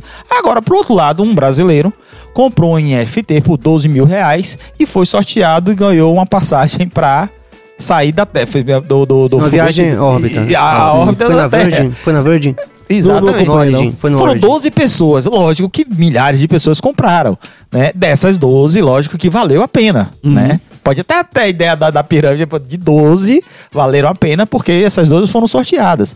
Inclusive, eu queria aproveitar aqui pra poder lançar essa campanha. Eu queria ser o primeiro baiano no espaço. professor. Queria? É mesmo, eu queria, bicho. Vamos fazer vamos fazer, vamos levantar isso, cara. Eu tô querendo ser o primeiro baiano no espaço. Bora Então, fazer, imagina que honra- levantar, bora levantar. imagina que honra pra pra Bahia, de, bicho. Você aí, comprou vai? NFT na mão de. de do, do, do- Eu, inclusive, vou botar na campanha. Vou vestindo a camisa do Bahia. Pronto. Não, aí eu vou ser contra. Aí eu vou ser contra.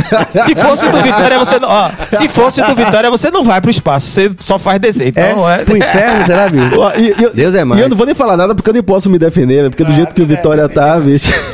Eu falo meus amigos que eu sou Vitória mais anti-Vitória que tem, porque tá Vou lançar raiva, esse bicho, financiamento tá foda. coletivo pra ser o primeiro baiano no espaço, bicho. Então Pode você vai pro Bezos, você compra pra lá a, a NFT do Bezos e pe- espera é. a próxima promoção, quem Mas sabe? A do macaco. Mas foi o quê? Foi, foi sorteio, foi? Foi um sorteio, ele comprou por 12 Ah, mil reais. saquei. Mas é Exatos 12 sorteio, mil né? reais, que É, estão mano. custando agora 8 mil reais, caiu um pouquinho. Ele comprou um bilhete de rifa, então, mesmo. É. Eu digo, é pra, Ele comprou ao um meu bilhete de ver... rifa e deu sorte. Exatamente. Ao meu ver, esses 12 mil já valeu...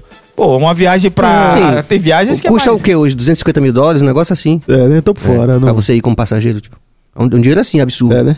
E tipo assim, ele só tem dois brasileiros que conseguiu isso. Um era da, da NASA mesmo, né? Que é- Pô, foi... por 12 mil eu até vendia meu carro, viu? Pô, Pra poder ir pro espaço. Pro Não, espaço. E É. ele tinha vendido o carro Eu sempre quis ser astronauta, bicho. Você que- você queria ir pro, pra lua, tipo assim, você andar, andar na lua? Rapaz, eu queria, É velho. eu Bota queria. Eu tinha certeza que eu ia, inclusive. É mesmo, Zé? É, como todo menino pensava que ia jogar futebol, Você ia, achava que ia eu pro achava que eu ia pro espaço, velho. É, bota Mas, fé. quem sabe, né? Capaz, velho. Muita Compra pô, coisa do aí. NFT e concorra a rifa aí, quem sabe? Vamos a, a- a rifa do Jeff Bezos. Vamos às interações, cabas. Vamos aqui que a rapaziada tá mandando as mensagens. É, Cícero Ramos Firmo, eu estudei a disciplina algoritmo, porém deveria ser mais explorada no curso de engenharia civil. É, o, o- é isso que eu falei. O algoritmo, ele é a base da, da programação. É a, é a primeira coisa que se aprende em programação. O que a gente chama de algoritmo é o básico, né? Como eu falei, é uma receita. É Ele em si mesmo não tem um mal, né? Nada, ele é, é- é tu- tudo que a gente usa aqui é algoritmo, né? Tudo que a gente faz é algoritmo. É você dizer como fazer, em, em quais circunstância aquilo acontece, né? Por exemplo, no, no- no caso do sistema, em qual circunstância aquele sistema vai rodar. né? Aí tem os, os, é, os conectores, né? O se, que é o if. Aí você tem o, o, o- o por enquanto, né? Que faz os loops, que repete aqu- aquela ação. É, uma, uma- é o básico da programação. E é muito interessante aprender esse algoritmo, muito porque ele tá em todo canto, bicho, saca? E a programação tá aí, é uma coisa muito. Eu sou um aprendiz de programação, inclusive. É uma coisa que eu acho que é importante a gente ter noção, porque a coisa tá em todo lugar, velho. A gente, a gente vive dependendo disso, velho. É celular, é computador, é, tá em todo canto. Então, eu acho, acho que é importante que quem tiver a oportunidade de, de, de aprender é, um pouco de linguagem de programação, para entender esse mundo mesmo assim. E tem muita coisa que dá pra fazer com isso. né? É, tem muita coisa. É, é muito grande esse Muita, Muita coisa, coisa boa, boa. é. Muita coisa boa nesse universo. É isso, né? Os algoritmos é essa. Essa ferramenta. Que mais uma vez eu digo que é, é uma coisa antiquíssima, né? Aplicação pra tecnologia. Algoritmo é uma palavra árabe, né, bicho? Al, tudo que a gente vê com al é árabe, a gente sabe, né? é, é, é, alfajor, alfajor doce argentino que é árabe. Sim, é, sim. tem, tudo que a gente vê com al é árabe, inclusive algoritmo. Aurelino. possivelmente, possivelmente.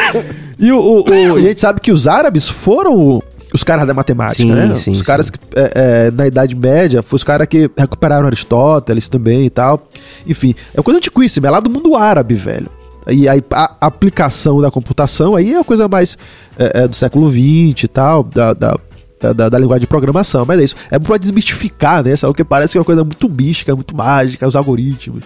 Não, eu te- até então eu tinha certeza que o algoritmo era o próprio Satangosto. É, possa crer. E o interessante, crer, por possa crer. exemplo, é que o que, se mais, o que mais se fala nas redes é ah, o Instagram mudou o algoritmo. Ah, o TikTok mudou o algoritmo. E isso a gente percebe porque, como a gente vem tendo pessoas aqui ligadas a, a- que vêm no BaiaCast e tal, falam, ó, porra, eu tô flopando porque mudou o algoritmo. E, e essas questões, assim, também são muito interessantes, né? Que a gente, tipo assim, é, será que não, eles não estão realmente ditando? Porque a gente acha que tá no controle. Estão, estão, eles estão mesmo. A gente acha que tá no Eles estão, controle. e uma não. coisa muito interessante que você falou é que, tipo assim, é, esse exato momento o algoritmo tá analisando essa sala aqui, tá dizendo, ó, É. tem um baixo ali, tem uma guitarra aqui, tem um, não sei o que, tem uma espuma, ó, tem uma televisão tal. É isso que você quer. É isso que você quer nos amedrontar É. dizendo? Não, eu vi uma reportagem do. É, um canal que eu sigo, da Joss Fong, meu Deus, não vou lembrar agora.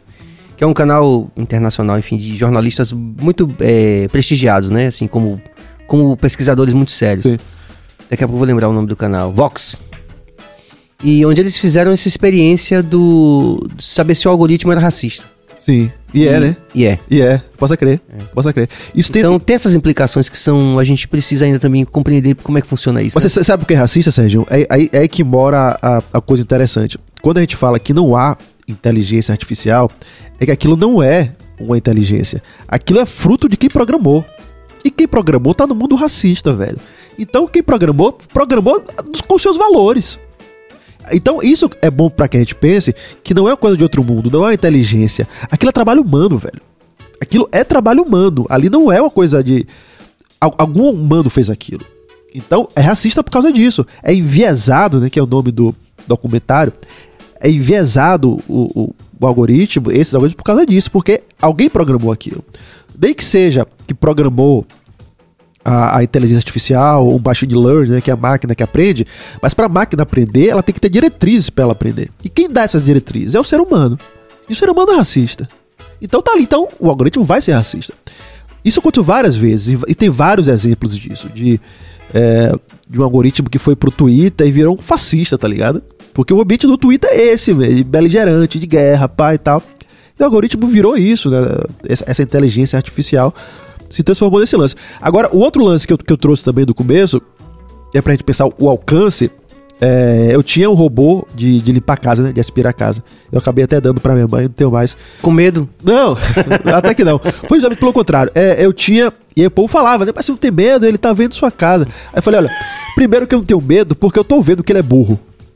Porque ele tá se batendo no mesmo canto e não Pode vai outro se canto. fazendo de burro. Esse é o problema. é, ó, Vou fazer com que ele acredite que eu sou É, burro. pra quando ele estiver dormindo, eu vou pegar uma faca ali. Vou fazer uma transferência Mas bancária. O que você fez com ele? Você deu sua Não, mãe? aí, não, aí veja bem, aí o- eu, eu- aí, né, conversando sobre ele, eu tô vendo que ele é burro. Ele, ele economizaria energia se ele passa a casa de outra forma. Mas é porque o meu modelo é um modelo rudimentar, um modelo barato. Tem outras inteligências que ele é mais inteligente mesmo.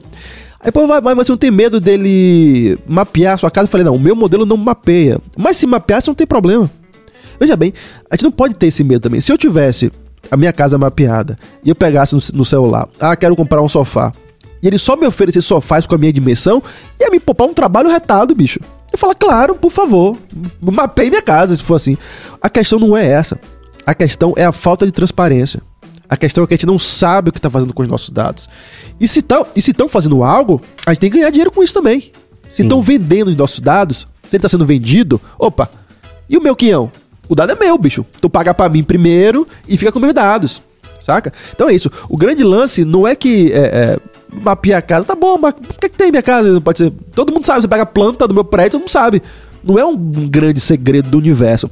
O problema é esse, né? O problema é que a gente não sabe. Mas depende da planta também. É, depende. É, mas ele vai dizer assim, ó. Pode ser que a planta tenha. A maioria dos brasileiros falta tal coisa naquela casa, É, então é. isso aqui não é, é o uma grande. caminho... Não tem- não tem nada que eu escondo em minha casa. O, o- o problema não é esse. O problema é assim: a gente não sabe e a gente deveria ter o direito de poder não querer. Isso a gente poderia ter. Embora eu ache, eu, por exemplo, não, não vejo problema. Mas quem vê tem, tem que ter o direito de não, não, não ter, tá ligado? Não quero, Teria. velho. De- de- Teria que deveria- ter, mas- deveria mas isso ter. já é- Mas ah, tudo indica que as políticas de privacidade desses grandes, eh, dessas grandes corporações não são tão idôneas assim. né? Exatamente. O- o- Essa é a os ex-funcionários do Facebook disseram, não, esses caras não estão nem aí. bicho. Os caras estão vendendo mesmo. Essa é tal. a questão. Então, essa é a questão. E além disso, mais uma vez, primeiro que vende sem a gente querer, sem a gente saber. E segundo, mesmo se a gente quisesse, eu quero a minha parte, velho. Quero a minha parte. Vai vender, quero a minha parte. E o terceiro é isso, velho. É essa caixa preta que a gente não sabe pra quem vende, como vende, o que tem de nossos dados de verdade, né? O que realmente tem, o que realmente não tem. Então, como a gente não sabe, tudo que a gente não sabe, a gente né, idealiza, né? A gente tá vendo no escuro, a gente não tá vendo o que tá acontecendo ali, a gente imagina uma coisa meio bizarra, vê o negócio se mexendo, né? Tudo que a gente não vê direito, a gente cria monstro. E não é errado algumas vezes. Mas o, a gente precisa saber o que está acontecendo ali. A gente precisa saber de fato o que, o que de nossos dados é vendido, o que é dado, o que é compartilhado. E é outra coisa que eu falei mais importante. Eu quero o meu que amo, velho. Mas, Por exemplo, apareceu um aplicativo agora que a pessoa vai saber se você está stalkeando ela. Se Ah, você, se você, não. der o print se, na- se você na dá um print foto, na né? foto. Ah, isso tem, mas Isso isso, já é antigo, do não? Snapchat, é, já era do Snapchat, já tinha isso aí. Não, tem negócio dar zoom, se você dá zoom no Instagram. Se você dá o print, ele avisava. O print, Snapchat era assim. Snapchat. Agora, né? repare uma Vai coisa. dificultar a vida de muita gente. Aí eu lhe pergunto, é, o- eu, acredito que os caras no começo pensavam assim, ó, porque o, o Zuckerberg fez uma porra de um programa pra, pra stalkear a ex-namorada dele, certo? A partir disso aí começou a fazer sucesso, ele falou, ó, eles estão entrando de forma espontânea, estão dando os dados de forma para proteger eles, então, eles estão fazendo, eu não tô pedindo pra que eles entrem. Então a partir disso acho que eles pensaram, ah, se eles estão me dando dado, estão confiando em mim, eu vou começar a fazer o que eu quiser com, porque realmente, é Porque tipo assim, a gente é- fica não pensando- entre no, no, no- não entre na rede social simples. Não quer ser stalkeado? Inclusive não tem, entre, um, né? tem, um, tem um autor americano que tem, ele, ele, ele fala de 10 ou 15 argumentos pra você sair da sua rede social. Sim, sim, sim. É o Jaron, não vou lembrar o nome dele. Me fala a memória, mas é um, um racha Um também, rasta, um cara é, com é. dreadlock. Que ele tem defendido isso, Sim, né? sim, se, você, sim. se você souber mesmo o tamanho do problema, você sai da rede social nesse momento. Você acha que. É, não, eu acho que tem essa parte do, é, do- meio que dos apocalípticos, né, das redes sociais. Sim. Eu acho que Como você falou mais cedo. é, que eu acho que não, não é bem assim, né? Eu acho que tem problemas sim. É, mas é o que tem no mundo, velho. O que tem que fazer é lutar, né? o que que- temos pra hoje? É. Se não, velho, se, se a gente sai da rede a gente faz o que? A gente já tá aqui, né, fazendo. É. o que é que a gente vai- Bicho, é, é- é- foi o mundo como se organizou. E o mundo como se organizou tem um bocado de problema. Sem ou com rede social. A questão do Facebook, especificamente, é realmente um problema que, inclusive, foi julgado, né? Teve a questão lá com a Cambridge Analytica, que é algo que eu analiso na minha tese de doutorado, e que, de fato, eles trabalharam, velho.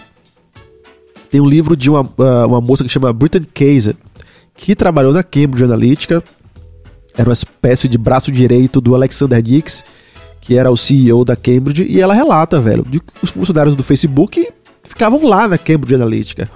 E a, e a Cambridge trabalhando para Donald Trump, né? Daquela coisa do.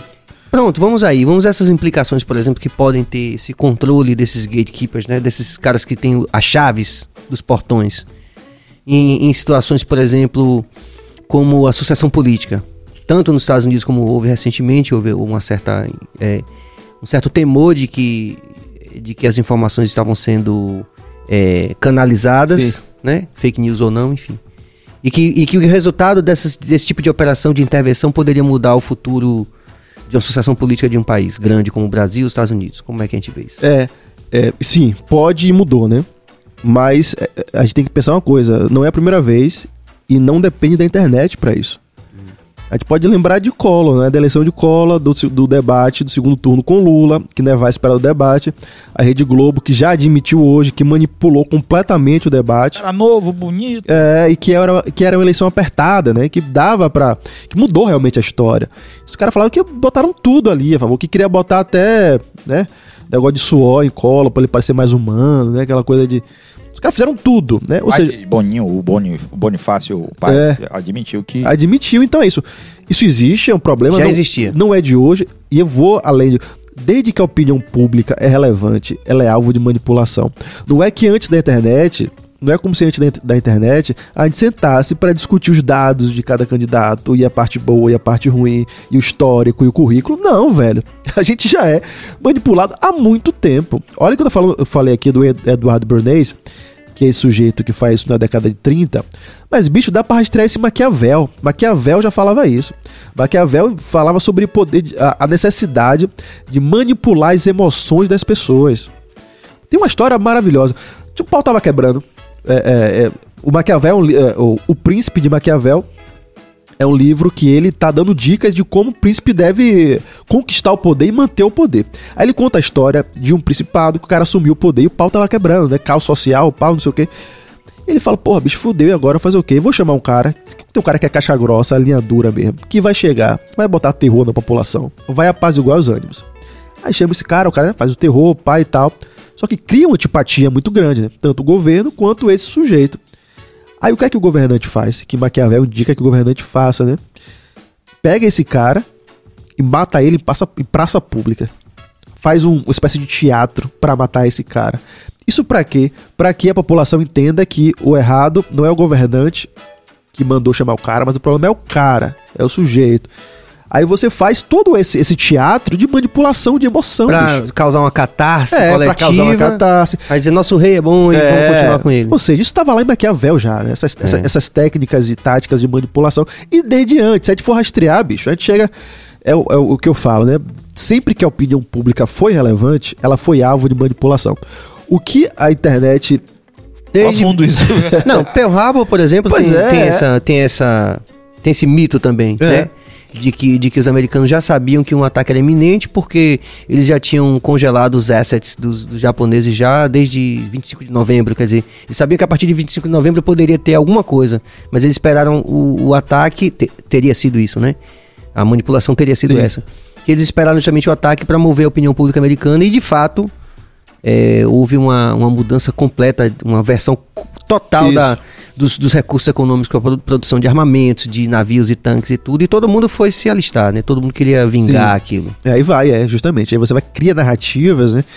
E os Estados Unidos é recheado disso, de narrativa anticomunista, de narrativa é, comunista embaixo da cama, os vermelhos. Até Alien. É, ali- os aliens são os comunistas. Comunistas, né? Os aliens são os comunistas. Então é isso aí, o, o- o- isso, isso, isso é o que mais tem. Agora, a inovação da internet, dos algoritmos, é que a gente recebe propaganda personalizada. né? Hum. Então, se eu sou um sujeito preocupado com as causas ambientais, eu vou receber uma fake news de Bolsonaro que ele defende a Amazônia contra o interesse dos Estados Unidos. Saca? Então isso é o que muda. Isso é o que tem de, de, de novidade. E ao mesmo tempo que é, eu vou receber uma, uma mensagem, uma, um vídeo de um corte de Lula falando mal da Amazônia que tem que entregar. E, e essa é uma questão realmente séria. Essa é uma questão, porque Quem envolve- controla essa informação? Porque É. no final das contas são aquelas mesmas 10 pessoas. é. Aí, aí- aí entra o lance da fake news, que é uma coisa importante de pensar, que também não é uma coisa nova, mas que se fundamenta muito nessa coisa da massa, né? Você recebe muito aquela mensagem. Tá- hoje a gente tá ligado no celular 24 horas. Então se a gente já era manipulável an- antes porque via Globo, pô, mas quem não tava vendo tanta Globo já tava tanto assim. Agora não, velho.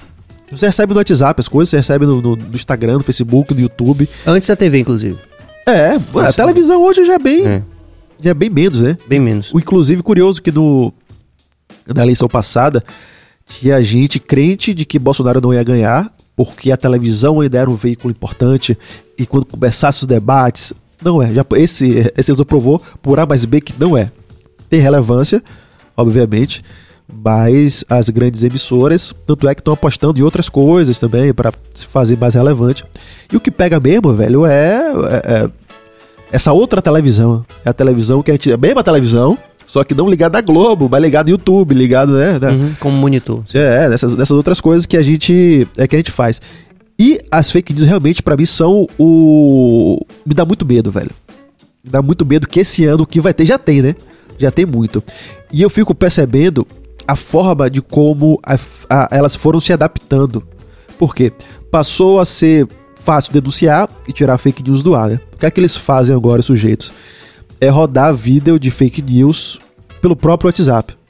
Então é um vídeo curto, você não recebe o link. Você recebe um vídeo. E aí ninguém pode tirar do ar, porque não tem lugar pra ele estar no ar. Eu recebi vários, eu tinha um grupo que tinha um, um bolsominion lá. É, eu até, até saí do grupo, mas era bom porque eu, eu tinha acesso essas coisas, tava, Sim. tava informado, né? E eu via, e eu recebi, caralho, ó como os caras estão fazendo, olha como os caras estão fazendo, os caras estão agindo assim. É circulando um vídeo pelo, pelo, pelo próprio WhatsApp ou quando é em grupo de Bolsominion, eles mandam link de vídeos sem. é, como é que chama? Vídeo que não é público, né? Vídeo que só, tem, só quem tem o link vê o vídeo. Sim. E aí não vai cair também, porque se você distribuir só pra Bolsominion, o Bolsominion não vai denunciar o vídeo. Isso faz com que isso fique ali na, abaixo da margem do radar pra- pra descobrir que é fake news, pra denunciar, né, e tal.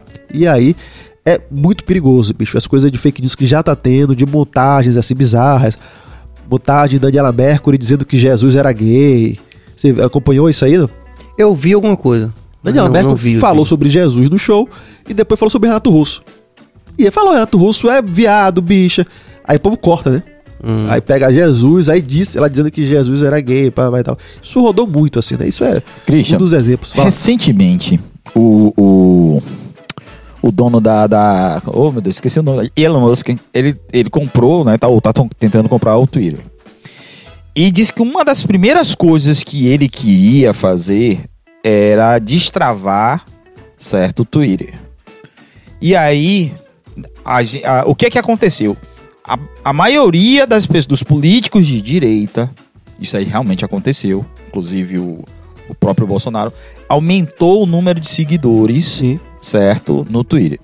E pessoas que também são artistas tal, de direita, e falaram, rapaz, da noite pro dia eu ganhei 80 mil seguidores e tal. Você acredita mesmo nessa possibilidade de. Porque, por exemplo, o que parece que o algoritmo, você falou, é racista, então seria um, um, um capital. é, seria um racista, capitalista e. e, e Mais identificado com o universo republicano, Exatamente. né? Republicano. Você acredita mesmo que há essa possibilidade? Ou algo, ou como você talvez falou no começo, que é uma coisa que a gente não consegue definir. Ou pode travar pro lado da esquerda, ou pode travar pro lado da direita. Você acredita nisso? Ness- Nessa, nessa conspiração toda pra direita ou pra esquerda e tal? Assim, tem, tem pesquisas que falam que os algoritmos das redes sociais, quando a gente fala algoritmo, pode ser qualquer coisa, né? Mas esses das redes sociais, eles, eles tendem a ser muito mais úteis para a direita por alguns motivos. Primeiro, porque eles são pautados úteis. É uma boa bateria aí Tá, do, do, tá do falando agora? Tá ouvindo? Agora rolou. É, não, porque eu tava tentando ligar. É, aí você falou, eles são tendenciosos ou são úteis? As duas coisas. Ah, Eu, digo que ele é útil porque, assim, é... talvez útil e não tendencioso, porque, assim, eles não foram pensados exatamente para privilegiar a direita. Mas o que é que eles privilegiam? Sensacionalismo, eles privilegiam violência, eles privilegiam movimento de ódio, né? Isso tudo, tudo que chama atenção, por quê? O que, o que é que as redes sociais querem? Querem que a gente fique nelas e passe mais tempo nela. E o que é que elas pensam? O que é que quem fez o algoritmo pensa? Qual afeto eu vou incitar nesse sujeito para que ele passe mais tempo aqui na rede, né? Então vai, vai incitar esse tipo de afeto, que é o que faz com que a gente fique lá. É o sensacionalismo, né? E o sensacionalismo que a gente conhece já há muito tempo, vamos pegar os nossos jornais de, de, de, de- de policial do meio-dia. Todos têm inclinação à direita, que são sensacionalistas. Então, justamente isso. Há um privilégio para a direita nesse sentido. Então, eles são muito mais. E outra coisa, né? É, o outro tipo de privilégio, ausência de conhecimento. O, o, o que privilegia as redes sociais é o conhecimento curto, rápido e, na maioria das vezes, Superficial. errado. É superficial errado. Você não pode resumir uma, uma coisa em 140 caracteres, né, bicho? Você tem que aprofundar. E as coisas mais rápidas e simplificadas quase sempre estão erradas e quase sempre são usadas pela direita. É o Bolsonaro dizendo: eu vou resolver tudo. Eu vou resolver assim. Como é assim? Resolve assim. Não resolve, bicho. Agora, como é que eu vou falar, né? Eu tenho que falar muito. A pessoa já trocou de canal, já tava outra coisa, já, saca?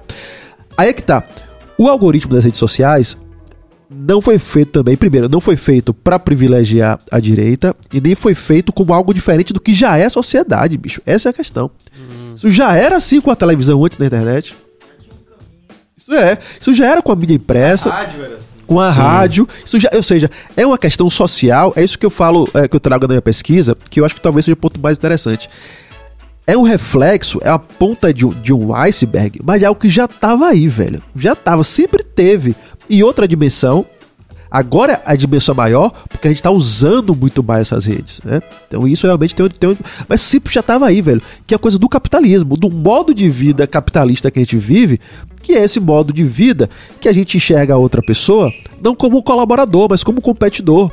Que a gente entende que a, o, o desejo do mercado é mais importante que o nosso desejo. Imagine, a Bela Buta, Serginho, quando eu trabalhei com ensino médio, de falar com os alunos, né? Escolher a sua, sua faculdade. Ele, não, mas o mercado é isso aqui, o mercado. Eu falei, vem cá, meu filho, cadê esse mercado? Cadê? Você vai fazer o que ele quer, você nem conhece ele, pô. Como é que você vai fazer o que o mercado quer? Você não cadê esse sujeito, esse de mercado? Que a, gente, que a gente serve tanto ele, que a gente se ajoelha tanto pra ele, né? Reza tanto. Que reza na tanto pra esse sujeito, mercado. cadê? Se você rezar pro seu mercado, você vai ser feliz? Não, não sei. Procure saber então se você vai ser feliz. Obviamente que nada é, é, é 880. A gente vive do capitalismo, tem como a gente abrir mão. Dizer, ah, você é anti-mercado, fazer. É, vai pagar as contas como? Vai pagar aluguel como? Não tem como. Então é essa, é esse agenciamento, essa negociação que a gente tem que ceder uma parte, mas sabendo que tá. É isso, isso que eu acho que é importante. A gente pode ceder o mercado, deve, mas sabendo que está fazendo isso. E sabendo os nossos limites, o quanto a gente pode ceder sem no- nos adulterar, né? Como diria Edson Gomes, Sem não se- se adultere jamais. É. Sem, Sem se violentar. sem se violentar, né, bicho? E, É, por exemplo, você falou que já existia, acho interessante isso, porque a gente percebe muito no mercado fonográfico isso, né? Às vezes o artista faz tantas con- eh, concessões que aí ele fica rico, mas ele não se reconhece mais no processo, né? E começa um processo de autossabotagem. Acontece, acontecia muito antes da internet, inclusive. Posso né? crer, antes das crer. redes sociais, né? Ou seja, o algoritmo é o mapa da nossa sociedade nua e crua. É isso que você quer dizer. é, é não, um não, reflexo. ninguém inventa. Não, eu vou peguei aqui. É. Não, é um, Não é um robô aqui, assassino. Não, é, é. Exato, é ele isso é o aqui, que ó. nós somos. Se ele Não é, é, se ele é racista, é porque nós somos racistas. Se ele, privile... Se ele privilegia o sensacionalismo, é porque a gente gosta disso. A gente gosta de ver um acidente, que a gente para no trânsito, faz uma fila enorme de carro, porque a gente quer ver o cadáver ali, a gente gosta disso. Então é isso, é a gente que gosta, né? O que eu chamo a atenção é que a gente teve, tem que pensar isso para pensar por que a gente gosta disso. Por que é que a gente gosta disso? Uma coisa que me preocupa muito também é, dessa coisa do algoritmo da internet, que também é da vida social em geral, que é a dificuldade do conhecimento, que eu tava falando, né? a direita é a frase simplificada muitas vezes. Difícil você ter intelectual de direita. Você acha pouco, né, velho? Existe, é claro. Mas você acha pouco. E um intelectual de direita de qualidade é menos ainda. Existe. E devem ser respeitados os que respeitam também a democracia. Esses devem ser respeitados É porque tem uns caras, tem aquele, tem aquele britânico, por exemplo, que, que escreveu Como Ser um Conservador, que ele é muito pautado, ele tem, um ele tem uma... uma o, o próprio Jordan Peterson, que eu citei aqui Sim. no instante, quando a gente estava em off, ele é um cara muito esclarecido, ele vai, por exemplo, na- nas questões de estatística, Sim. né? E, e- e- aí mais uma vez os números governando a gente, né? Então, é, não é uma argumentação também superficial necessariamente por ser de direita, isso. né? É, tem, tem, existe, e assim, a partir do momento que é uma direita esclarecida e que respeita a democracia, e que respeita o espaço de debate, tem que ser respeitado também, da mesma forma. Agora, se é uma direita, tipo Olavo de Carvalho, que não respeita a democracia, que não debe debate, ele pode ser respeitado de volta, né? Eu lembrei do nome dele, é Roger Scruton. Roger É um Scruton, sim, né? sim, sim. Ele é um cara que vale a pena você ouvir o que ele tem a dizer. Sim, assim, sim. Como, como ensinamento. E te- e- Agora, eu falei uma vez pra uma colega minha, não posso citar nome aqui pra não ter depois cancelamento, mas eu falei assim, digo, eu tô lendo, eu tô lendo Como Ser um Conservador, do Roger Scruton. Ela falou assim, estou com medo de você, Serginho. mas, tem, mas, mas é absurdo, pô, tem que ler. É absurdo. A gente vai, a gente não vai conhecer o argumento da outra pessoa. É. Pode que a gente não concorde. É, e eu vou dizer outra coisa. Quanto mais a gente não concorda, mais a gente tem que saber o que as pessoas estão pensando, bicho. O Jordan Peterson, inclusive, ele fala isso, né? Que assim, que é Sim. algo que é, é menos ideológico. Um desses ensinamentos dele ele tem tipo 10 razões, Sim. 10 formas de você melhorar na vida e tal. E uma delas é você nunca partir do princípio que você tem todas as respostas. E que você pode é, entabular uma conversa é, respeitosa e, e franca com uma pessoa que pensa radicalmente diferente, partindo do princípio que você pode, de repente, Isso. aprender algo com essa pessoa. claro. É um princípio socrático. Mas né? com certeza a gente vai ser cancelado, né? É, não. É, é justamente isso que eu queria perguntar. Do Será ponto, de vista, do ponto de vista filosófico, Christian, o que é o cancelamento? Cancelamento é uma merda, bicho. Filosoficamente uma merda. Por exemplo, o senhor cita num dos, nos vídeos um dos que eu vi no, no canal, que eu recomendo quem estiver vendo a gente agora ou qualquer tempo, é, que acesse lá e se inscreva também no A Coruja Diurna. O senhor fala, por exemplo, sobre o desafio da política identitária. Sim. Num momento onde qualquer desvio de 0,5 graus de uma cartilha identitária pode significar o cancelamento total. Inclusive, o senhor faz uma, é, uma detalhada né, explanação baseada em, inclusive, é, grandes referências do, da- dessa luta identitária, como Paul Gilroy. O Gilroy é maravilhoso, É. né? Você fala também do Baldwin. É, é, é. E fala também do, do, do cara que leva o, o título do, do- que é o Aiden. É, o Assad Rider. e o- Esse, isso. O Assad Rider. Comenta aí, comenta aí como, como é possível um professor doutor de filosofia fazer reflexões e ponderações acerca da política identitária, é, confrontando com essa teoria marxista. É necessário, bicho. Assim, eu, eu fico vendo que muito dessa pauta identitária, quando eu tava na graduação, é, muitas pessoas próximas, professores, é, rechaçavam muito assim, né? Olha como todo não, não se movimenta por argumentos, se movimenta por poder. Isso é importante que a gente tenha em mente. Argumento não muda nada, o que muda é poder. É, a gente falava sobre isso, né? O movimento estudantil, eu Sim. pleiteava as questões de, eh, de- Não identitário, que identitário é um outro conceito, né? Mas as questões antirracistas, anti-homofóbicas, antimachistas. Que tem raiz nas lutas É. identitárias também. Né? Aí, aí o a, a- a gente era muito mal recebido, assim, ah, não, isso aí não sei o quê. Aí o que acontece hoje? Hoje, como o identitarismo é uma coisa muito poderosa, é uma coisa que ninguém pode falar mal, eu tô vendo pessoas que anteriormente, pessoas né, sabidas, letradas, que eram radicalmente contras, são radicalmente a favor agora. Ou seja, não há ponderação, não há Você cita a Schwartz também, né? Que ela não. Sim. ela tá com. a, a, a Lilia Schwartz, ela, ela é uma figura interessante porque o caso dela é interessante, né? Ela foi. é, ela é uma pessoa, embora não seja uma africanista, não é que ela estude a África, mas ela tem um conhecimento relativo sobre escravidão no Brasil e tal. E ela fez uma crítica pertinente a Beyoncé. A crítica que ela fez, inclusive, tem um amigo meu moçambicano, possivelmente deve estar assistindo, Manuel, é, e, ele me disse, pô, a música de Beyoncé não me diz nada, bicho. Eu Não me diz nada, eu não, não sei o que é isso, não. Negócio de, de, de, de oncinha, isso, em Moçambique tem nada. Não me diz nada. Foi mais ou menos o que Lila Schwartz falou. E ela teve que, se, ela teve que desfalar o que ela falou, e aí ela teve que entrar numa de, de pedir desculpa, de, e, parece que pedir desculpa nessa situação é meio quando a pessoa tá sangrando na- no, no rio de piranha, que aí vem mais piranha ainda. Ah, sim, é verdade. Aí vem mais piranha, e aí ela. Mas enfim, mas depois eu acho que ela já, já assumiu um, um- um- lugar de descancelamento. Mas a questão é o seguinte: pra mim, é, a minha crítica ao identitarismo não é uma crítica no sentido de que o racismo. Destruir, né, É, também o. Não é- não é no sentido de que o racismo não existe, que o machismo não, muito pelo contrário. É justamente porque o racismo é uma questão importantíssima da sociedade, é um trauma absurdo, o machismo, a homofobia, é justamente pela importância disso que a gente deve parar de ficar repetindo palavra de ordem, que a gente nem sabe por que tá falando, e realmente se debruçar sobre essa questão. Entender que muito do que a gente faz tem efeitos colaterais que não estão dando certo, bicho, que estão dando certo. Que estão saindo pela culatra. Por exemplo, você senhor fala num vídeo sobre o lugar de fala. Sim. E cita aquela pessoa que não pronunciamos o nome que está à frente da fundação É, como exemplo. sim. Por favor, elabore isso. É, o, lance, o lance do lugar de fala, que é uma questão interessante. O lugar de fala tem uma curiosidade que essa abordagem do lugar de fala que nós temos, ela é brasileira. É, Eu vi o lugar de fala surgindo, essa expressão, no movimento estudantil. E lá realmente tinha o objetivo de silenciamento. O movimento estudantil, como toda prática política que envolve poder, tem o seu lado sujo também. Tem o seu lado é, é, perverso, o seu lado. Né? E o lugar de falas era um desses.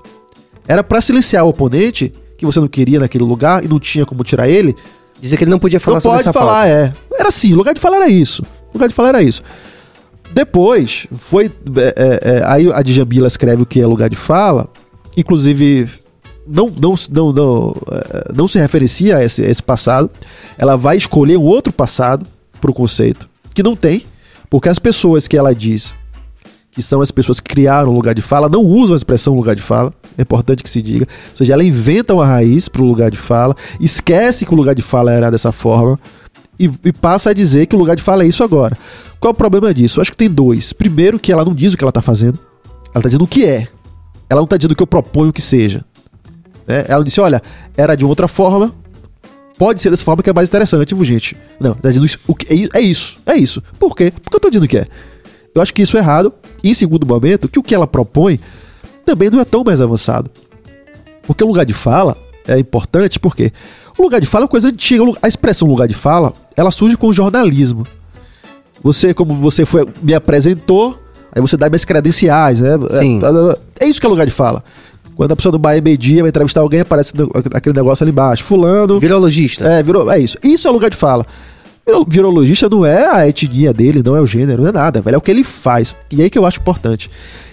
Deve interessar menos o que a pessoa é e mais o que a pessoa faz. Que é o que eu chamo do problema da supremacia do verbo ser. Pronto. Mas é exatamente nesse ponto aí que a militância aí quer, como o senhor até brincou no final, podem me xingar, é justamente aí que tá o problema. Quando, É. quando o senhor coloca que mais importa o que a pessoa faz do que o que ela é. É. Porque aí eu dar o exemplo do, da- do indivíduo que está à frente lá da fundação, como necessariamente essa visão essencialista de que, por ser negro, ele iria defender pautas Ou antirracistas. como a juíza agora, né? A juíza Sim, que. Por ser mulher, É, que por ser mulher deveria defender a menina que foi estuprada, mas não, ela tava ali. É, enfim, é isso. E quando eu digo isso, pra mim é uma coisa muito óbvia. Porque, veja bem, a luta antirracista é uma luta que, que, que é pra dizer o seguinte: olha, velho, é, é pra importar menos de onde as pessoas veio, da cor da pessoa. Tô dizendo que não importa, não é Morgan Freeman, saca? Mas a, a intenção é que importe menos. Não é que importe mais, não é que tenha mais identidade. E você citou o, o, o Baldwin, que tem uma frase dele que eu acho maravilhosa sobre isso, que eu cito no livro, ou no vídeo, que é o seguinte: o Baldwin fala, eu odeio quem não gosta de mim porque eu sou negro, mas odeio também quem gosta de mim só por essa característica acidental. Quer dizer, ser negro é acidental, né? Ele podia não ser, velho. E a pessoa gosta dele só por causa disso? Ou, ou seja, você gosta cita também o Paul Gilroy que fala, tem uma fala interessante também sobre isso. Tem o, o, o, é, o, o, o Paul de Roy, inclusive tem outra, outras coisas. Eu tô, inclusive, hoje, tava, é, tô trabalhando no, no, no livro com o pessoal da UNEB, é, pesquisa- pesquisadores africanistas, e tô, tava até terminando meu artigo hoje, inclusive. E aí eu tava, tava citando um, um livro de Paul Roy que chama Black Fascism, que é o, o fascismo negro, ou fascismo preto, onde ele vai dizer justamente é, a- como o fascismo chega no movimento negro também. Olha só, Não é uma frase muito forte? eu vou, eu, vou, eu vou dizer, eu vou contar a história e você vai responder se é forte. O, tem um sujeito chamado Marcos Garvey, que influenciou ninguém mais, ninguém menos que Bob Marley. Bob Marley, sim. Bob Marley. É dele essa frase. Ele que disse assim: Nós somos os primeiros fascistas. Nós, os africanos, fomos os primeiros fascistas. Nós inventamos o fascismo, a Itália copiou isso da gente. Isso foi o próprio que disse, não sou eu que estou dizendo. E é isso que o Paul de Roy relata em Black Fascism, né? em fascismo negro. A aproximação não é, não é de metáfora. Não é eu que estou fazendo. O próprio Marcos Garvey que- que fez. É ipsiliteris, é, uma citação é, direta. ele que fez. O Marcos Garvey, a- a- além de outras coisas, bicho, é, é, foi frequentou reunião da Ku Klux Klan. Você bota fé nisso? velho? Quem tá vendo, não acredite em mim não, procure saber. ele, ele frequentou reuniões da clã porque, é, segundo ele, é, é melhor um branco racista que ele sabe, porque na concepção dele todo branco é racista. Então é melhor que ele dialogue com um branco que é racista do que com um branco que não é racista. E ele frequentou as reuniões da clã porque ele tinha um projeto de levar os negros de volta para África. Sim. De volta para África. Black Star, aquela É, companhia. né? a, a- a companhia Black Star. E quem queria também que os negros fossem embora? O clã. então pronto, era Sim, um objetivo, era- objetivo em comum. Tecnicamente eram É. aliados, né? É, objetivo comum. Então, bicho, quando eu falo... Daí a Libéria também, Ah, né? e a surge da Libéria, e sim. tal. Então, quando a gente vê o, o, o, o filme de Lázaro Ramos e tal, do TV Namíbia Não, a gente tem que ter em mente também que essa ideia de ir pra África de volta teve uma parte racista muito forte, mas teve uma consideração do movimento negro muito forte disso também. No Brasil, a gente teve que se criou os agudais, que foram os negros que é, é, foram pro Benin, os negros brasileiros é, foram pro Benin, e aí quando chegam no Benin, achando né, que isso recebidos, os caras falam, mas você é brasileiro, você não é africano. Né? Aí cria-se um outro conceito, que é o de agudar, e é esse brasileiro que vai pra África, e, e essa relação entre... Não é tão óbvia, né? Não é tão óbvia. É muito boa, mas não é óbvia. Então é isso. Quando eu falo do, do, do Paul Roy, é o Paul Roy falando isso do, do Marcos Garvey, né? Olha, olha só. Olha, olha como a coisa é complexa. O, o Marcos Gaves vai dar, vai desembocar nisso, fez aliança com a clã, defendeu o fascismo, mas também desembocou em Bob Marley, tá ligado? Sim. Então é uma. Essa complexidade que a gente tem que lidar com isso. Da mesma forma que o Haile Selassie também, é, quando a, a Etiópia foi invadida pelos italianos, né, naquela fascista é, percepção de retorno do Império Romano, Sim. né, do, do Mussolini, ele foge e faz aquele discurso na ONU e de fato ele passa a ser é, acolhido pelos aliados, né? Quer dizer, que no final É. das contas aí também uma certa contradição nesse, nesse processo todo, né? É, e- E, e- e- diz- as más línguas dizem que ele. que Aí fica essa é, luta de narrativas também, né? Que ele também era, era perseguir as minorias e.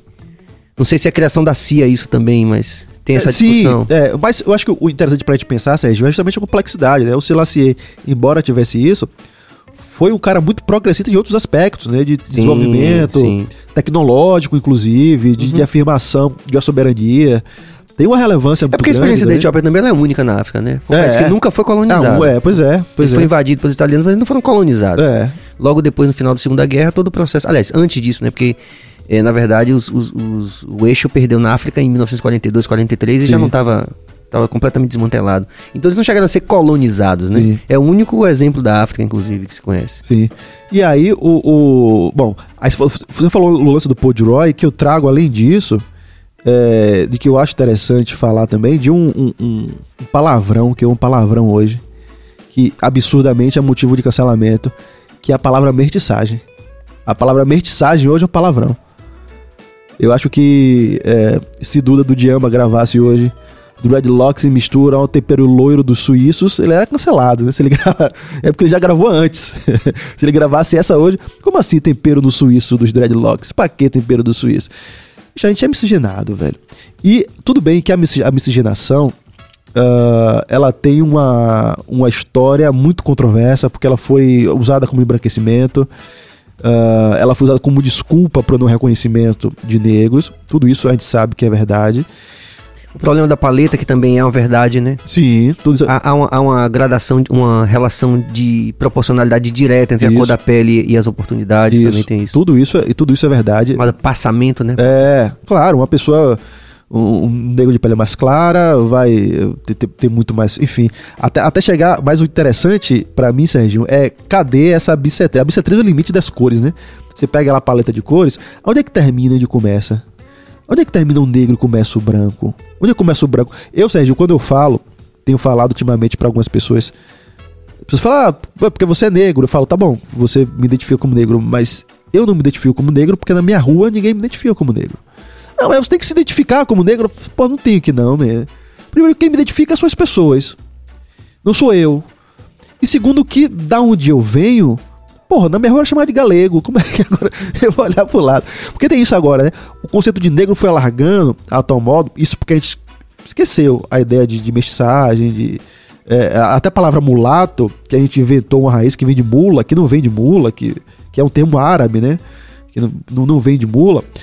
E aí, bicho, que a gente para pra. ah, para, para, para, assim, para. Identidade é isso, identidade é aquilo. Esses dois não se movem, ou é branco ou é negro. Acabou. Não existe uma coisa que não é uma coisa nem outra. É, sabe, se uma pessoa é filho de um branco e um negro, ali ela tem que se decidir no meio do caminho para que lado que ela vai.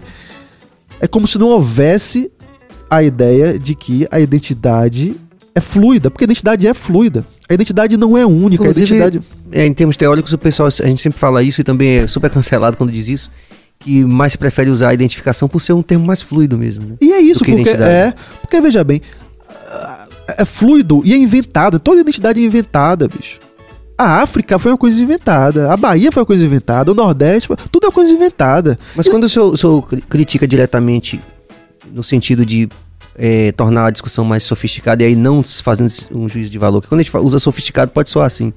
Quando o senhor coloca, por exemplo, que em face do marxismo, dessa ideia da luta de classes, que a, a, a, perspectiva identitária é uma quebra de, uma, de um paradigma que engloba muito Isso. mais gente, você, É. faz, você faz essa crítica direta. É, isso eu trago, inclusive, de Dubois, né? Dubois Sim. É um dos maiores intelectuais negros dos Estados Unidos. E é ele quem faz isso. É ele que fala o seguinte, bicho, os interesses da classe trabalhadora branca, pobre, e do negro são, isso é a palavra dele, não é minha não, são praticamente idênticos. Eu não Você acho. sabe que você vai tomar muita não porrada acho. na cabeça por que você tá falando, né? eu acho bom. Não acha não, cabeça? Tomara. É bom, é bom. Mas isso, isso é do Boa falando, eu não acho isso. Eu acho que, é- eu acho que tem demandas específicas, obviamente, Sim, sim. de gênero, de orientação sexual, de etnia. Não acho que são praticamente idênticas. Agora, é interessante o Dubois falar que são praticamente idênticas. Porque, eles- porque parece justamente a pessoa que estava respondendo de uma forma. ah, da mesma intensidade que ele via. Acho que ele via uma, uma diferença tão grande. O povo dizendo que era tão grande a diferença entre negros e brancos. Ele respondeu com a mesma intensidade.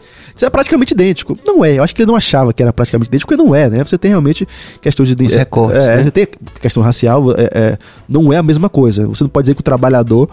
É, Mas de uma forma idêntica, me permita a minha ansiedade falar disso, porque Fala. eu nunca fiquei tão ansioso em entrevistar uma pessoa, bicho. Porque vai muito que eu na... fico feliz Não, é sério, eu tô falando de coração. Porque você sabe que o artista de regra eu digo direto, eu não rasga cedo, porque depois falta cedo, é um problema. Mas assim, o Carlos Murro, por exemplo, ele vai Sim. fazer uma, uma crítica é, contrária à sua. Ele diz que ele se afasta do, do movimento né, da Revolução de Cuba, justamente porque. E ele foi, inclusive, bodyguard do lado do, Sim. do Malcolm X e tal. Mas ele, ele fala justamente que ele não conseguia ver uma apreciação dessas minúcias, dessas particularidades das Uhum. pautas do, da negritude dentro do movimento socialista. Sim. Assim, o, realmente, o Carlos Mu é uma perspectiva completamente diferente. Inclusive, tem, tem gente que acha hoje que ele não é referência. Eu acho que não, que ele é muito presente, que tá aí. Agora, assim, eu acho que tem muita coisa em Carlos Mu. Por exemplo, Carlos Mu vai achar a, a ideia de, de uma raça negra como uma coisa quase que biológica, né? Como uma coisa diferente disso que a gente estava comentando, que é um processo de identificação, com a Sim, identidade fluida. sim. Ele vai dizer o contrário, não. A primeira opressão é do negro, porque o. E vai buscar uma biologia ali pra dizer que o negro é racialmente diferente do branco. Pra mim, não, não dá. Ah, em outro sentido, a crítica dele faz sentido. Assim, eu posso discordar dele em tudo, mas não dos fatos. Os fatos é que, de fato, o, o movimento da classe trabalhadora, em diversos lugares do mundo, em diversos momentos, é, deixaram de lado a pauta étnica, a pauta das mulheres, a pauta dos homossexuais. Aqui no Brasil, As gente- pautas, né? As pautas de cada um deles. É, né? Porque são várias as- também. todas dentro. elas, é. E aí, de fato, tem. Agora, não da forma que ele fala. Porque, por exemplo, ele vai dizer que não, é, que não havia dirigente negro do PCB, do Partido Comunista, o que não é verdade, porque havia. Saca? Se a, gente pega figuras como. ah, ah, sei lá, uma figura importantíssima do, do- do movimento comunista, que é Marighella Sim. que é um mulato, que, que hoje em dia é identificado como negro, mas enfim, como queira, e que tá lá, é uma figura importantíssima no comunismo do Brasil. E a ideia também de que a esquerda, e o co- comunismo também, né? é, a partir de certo momento, foi quem trouxe isso antes. Antes do liberalismo trazer essas questões, isso estava lá na esquerda antes. A pauta antirracista, a pauta antissexista, tudo já estava lá antes da esquerda. Eu concordo com a crítica em alguns, em alguns momentos. Eu tenho. Tinha um professor é, que era uma- um militante histórico do anarquismo, e que ele tinha um jornal que chama Inimigo do Rei, é, Ricardo Liper. E no jornal ele fala isso, né? É um, é um relato histórico de como, por exemplo, o- os trotskistas na época eram homofóbicos. Tá lá, Sim, velho era o, sei lá, é, trotskista do fuma maconha. É, homossexualidade é desvio pequeno burguês. Né? Isso tá lá. É, mas quem segurou a onda dele no México lá foi, foi Frida e o. É, Rivera, Rivera. É. Mas, é, mas é isso. O... E se ele não falou? É, Poxa, lá, vamos lá, vamos lá, vamos lá. É porque. Mas isso é um sinal de que tá indo bem, né? Que Porque a gente tem muita coisa pra gente. Que bom. Vamos lá. Muita coragem, viu, professor? Eu agradeço. Agra- eu agradeço aí sua coragem de, de tocar nesses temas, porque realmente. Ou é cara de pau mesmo, não sei. Não, não, não, porque assim, eu acho que de qualquer forma, o senhor faz uma explanação muito é, pertinente, que é de entender para poder dar melhor contribuição. Isso. É, mas a atenção é essa, não é pra dizer que não tem, muito pelo contrário. É pela preocupação com a condição realmente. Bicho, o racismo é uma coisa fundamental na sociedade. O trauma do, do- da, da escravidão, o último abalo da escravidão, tá aqui até. Como é que a gente lida com isso de qualquer jeito? Não, bicho, vamos parar pra pensar isso de verdade. Não é repetindo frase de efeito, não é, é, é repetindo a é, é, essa, ideia de identidade fixa, de biológica. Calma lá, bicho, vamos pensar isso de uma outra forma. Bota a bola no chão. Pra que a gente possa superar isso. Pra que con- construir uma luta que de fato nos ajude a passar de- de- desse lance. E tem muita gente que faz isso, e como você mesmo eh, trouxe, as referências que eu uso são referências do movimento negro. Stuart Hall, Paul de Roy, a Sadie Ryder. é, é, são pessoas que estão no movimento negro lutando. Não é uma crítica fora, né? Não é uma crítica que tá em outro Sim, canto. É crítica de quem tá dentro. Então, obviamente que eu falando é uma coisa. As pessoas é mais fácil responder a que é mim do que a Paul de Roy. É, eu acho que é importante a gente citar a fonte, né? É, claro, claro. Graziela Paz, discussão interessante e necessária. Gostaria de perguntar, Christian, qual será a rede social do futuro na opinião dele? Ah, Grazi, um beijo. Rede social do futuro é um exercício de imaginação, bicho, que é meio. que é meio complicado. Há o lance do metaverso agora. O metaverso, que é o lance do, do Facebook de botar o óculos de realidade virtual e você entrar. Eu tenho a, a, a, a hipótese de que isso não vai dar certo, mas que eles estão esperando a próxima pandemia para isso dar certo. Você já usou óculos de realidade virtual? Não. É um saco. Depois de algum tempo você fica cansado de usar aquilo, fica até enjoado e tal. Eu usei uma vez no shopping, assim, pra jogar um joguinho de dar tiro. Só que fica meio tonto, inclusive. Não dá pra usar aquilo durante muito tempo. E eu acho que a- o metaverso, que é o Mark Zuckerberg, não é burro, ele sabe disso. Ele sabe que é difícil disso pegar. Mas o que é que acontece? É, a gente Tipo, joga uma pandemia aí que a galera vai. Não é, não é- não é- tipo assim, não é joga, mas vai acontecer Sim. que vai existir próximas pandemias, isso todo mundo sabe. Aí o que é que o metaverso, o meta olhou? Bicho, na pandemia, o povo, o povo procura formas de se conectar com as pessoas, velho. Se a gente oferecer isso aqui, a galera vai comprar. Porque a galera vai ter acostumado, que a gente vai ter lançado antes. Vai estar acostumado com Já isso. tinha um precedente. E vai pegar na próxima pandemia. Eu acho que eu vejo dessa forma, essa coisa da, eh, do metaverso. É uma coisa, inclusive, na pandemia, no primeiro momento ali, os primeiros meses, as redes sociais foram uma coisa realmente que, que Surreal. man- mantiveram a gente realmente, É. com os crescimentos, enfim. É. Vamos a mais interação, professor, pra gente valorizar aí essa, esse apoio que as pessoas estão dando a gente aí, acompanhando a gente do BaiaCast. Elia Júnior, grande Christian, estou na Fonte Nova e também ligado ao BaiaCast. Tomara que o Bahia tenha tomado os gols aí. Um abraço. Um abraço, meu velho. Helder Rodrigues, grande professor Christian, como sempre, dando uma excelente aula. Valeu, um abraço. Acho que esse é Binha aí, o camarada das antigas. Diego Nascimento, mas eu acredito que quando essa NFT vem de alguém conhecido, passa até um valor diferenciado. Acredito que é por isso que faz sentido uma pessoa como Neymar investir. Sim, Diego, abraço, Diegão também. Eu, é, eu acho também, foi o que eu falei, né? Se você faz o NFT sua, isso tem um valor pro fã, velho. Cara, é como se fosse um autógrafo. Um autógrafo tem um valor. A diferença, não tem muita diferença, eu vejo, de um autógrafo para um NFT. Um cara que vai lançar um, um, um filme, né? Um cineasta. Aí, sei lá, ele lança um trailer com um NFT específico que só aquela pessoa vai ter. É um valor, tem, né? A pessoa, colecionador vai querer comprar aquilo depois. Sim. Os primeiros álbuns, né? O primeiro É. álbum Bob Marley original, Pronto, essa coisa, exatamente. ou, ou aquela foto dele com o Chico Buarque jogando, Jogando bola. bola. é. E, e tem a coisa. é, Tem um, é, um valor aqui. tem um valor. E porque tem um lance da escassez, né? A escassez é tipo assim, só tem aquilo daquelas coisas. Isso faz com que aqu- aquilo tenha valor. Isso faz com que tenha valor. Então eu acho também. Acho que o NFT, quando é de pessoa famosa, tal- talvez o macaco de Neymar vai valorizar. De outras pessoas talvez não. Mas Sim. macaco que for de Neymar, alguém vai querer comprar, e aí, enfim. Mas só o futuro dirá também como é que vai ser. Vejamos. Vamos Mas- a mais interação. Samuca Oliver, tema importante para a nossa atualidade em um contexto essencial para todos os brasileiros. Massa, massa. Abraço, Samuca. É, Ciro Frederico Arão, só crânios. Esse é, valeu. velho. Esse, esse, esse Serginho, fãzaço seu também, meu primo. Quando eu era menino, era quem me levava pra República do Reggae, pra ver Ah, você lá. Valeu, Ciro, um grande abraço, meu irmão. Olha, um abraço, você. Depois você me paga uma cerveja aí por causa disso. É, Delson Filho, excelente programa hoje. Valeu, Adelson. Pronto, tá chegando mais daqui a pouco. Professor, eu disse aqui, eu disse aqui no começo do programa que o senhor é, faz parte de uma categoria de um paradigma diferente de convidado. Eu expliquei Bom, por quê. Porque geralmente assim, a gente acha que o que o convidado, a gente fala no final do programa que o convidado vai voltar no final, depois do resultado. Fala assim, pô, você tem que vir porque não falou tudo. Tem a parte B, você vai ter que vir, se comprometa aí a vir na parte B. Ficou já, já mais, Mas eu mais comprometido. Eu tinha uma absoluta certeza hoje, eh, quando comecei a tomar mais eh, conhecimento da sua atuação também na internet, né, no, no canal A Coruja Diurna. Eu tinha certeza já antes do programa que você vai ter que marcar outro Pô, dia, que velho. felicidade, bom demais, Eu demais. agradeço e assim, continuo. eh, acho que isso que eu vou falar agora tem tudo a ver com a nossa própria. Como você falou, tem que ter sentido, né? Eu acho que essa. A rede social, ela tem que. eh, as redes sociais e toda essa interação pela web tem que fazer sentido na nossa vida, né? Então, isso pra nós aqui só é possível ter um sentido quando a gente se motiva a vir pro programa sabendo que vai ter um bom papo e que sabe que essa interação da gente aqui vai ser compartilhada com pessoas que vão produzir e reproduzir esse conhecimento, ampliar esse conhecimento pra gente e de repente fazer desse nosso país um lugar com menos bala perdida, né? Com certeza, bicho. com menos armai-vos uns aos outros, como disse o poeta recentemente. É, Que a gente possa realmente voltar a ter essa alegria de ser brasileiro de uma forma que a gente se entendia mais, né? Eu, eu tenho muito essa. Pode ser idealismo da minha parte, mas eu, eu, eu ainda sou da bancada do One Love. Com Bob certeza, Marley, e, é.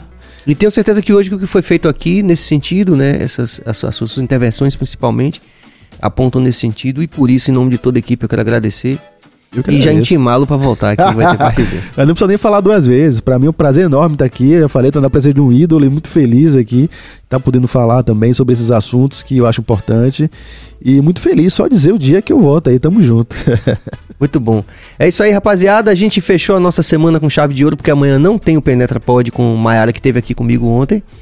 E o Hugo Fetal também, que são os dois hosts do nosso queridíssimo Penetra Pod, como vocês sabem. E a gente retorna na segunda. O nosso diretor-geral, Jorge Billy, não está aqui na sala. Eu não sei quando ele vai dar a agenda. Mas de qualquer forma, vocês já sabem que segunda, às 19 horas, a gente vai estar aqui. É, segundas, terças e quartas, sempre com convidados muito mais do que seletos, no melhor sentido da expressão, né? Pra que a gente não seja cancelado, né? Pronto. Segunda-feira, Joseildo Ramos vai estar aqui. Deputado federal, é isso aí, pronto. Vai mandar ideia. Vai bombar, viu, Cabas? Vai ser o maior. Depois de Cine Calmon, deputado É. federal. Pronto, vai falar sobre ICMS da gasolina. Pronto, agora a gente vai bater 100 mil views. Porque, bicho, pagar essa gasolina do jeito que a gente tá pagando aí, Tá gente. foda, né? Tá foda, tá foda. complicado. O cara ir pro o São João e Santo Amaro, o cara fica pobre, tem que vender o carro depois, bicho. Muito obrigado a todos e todas e todes, por que não? E segunda a gente tá aqui de volta. Valeu. Valeu.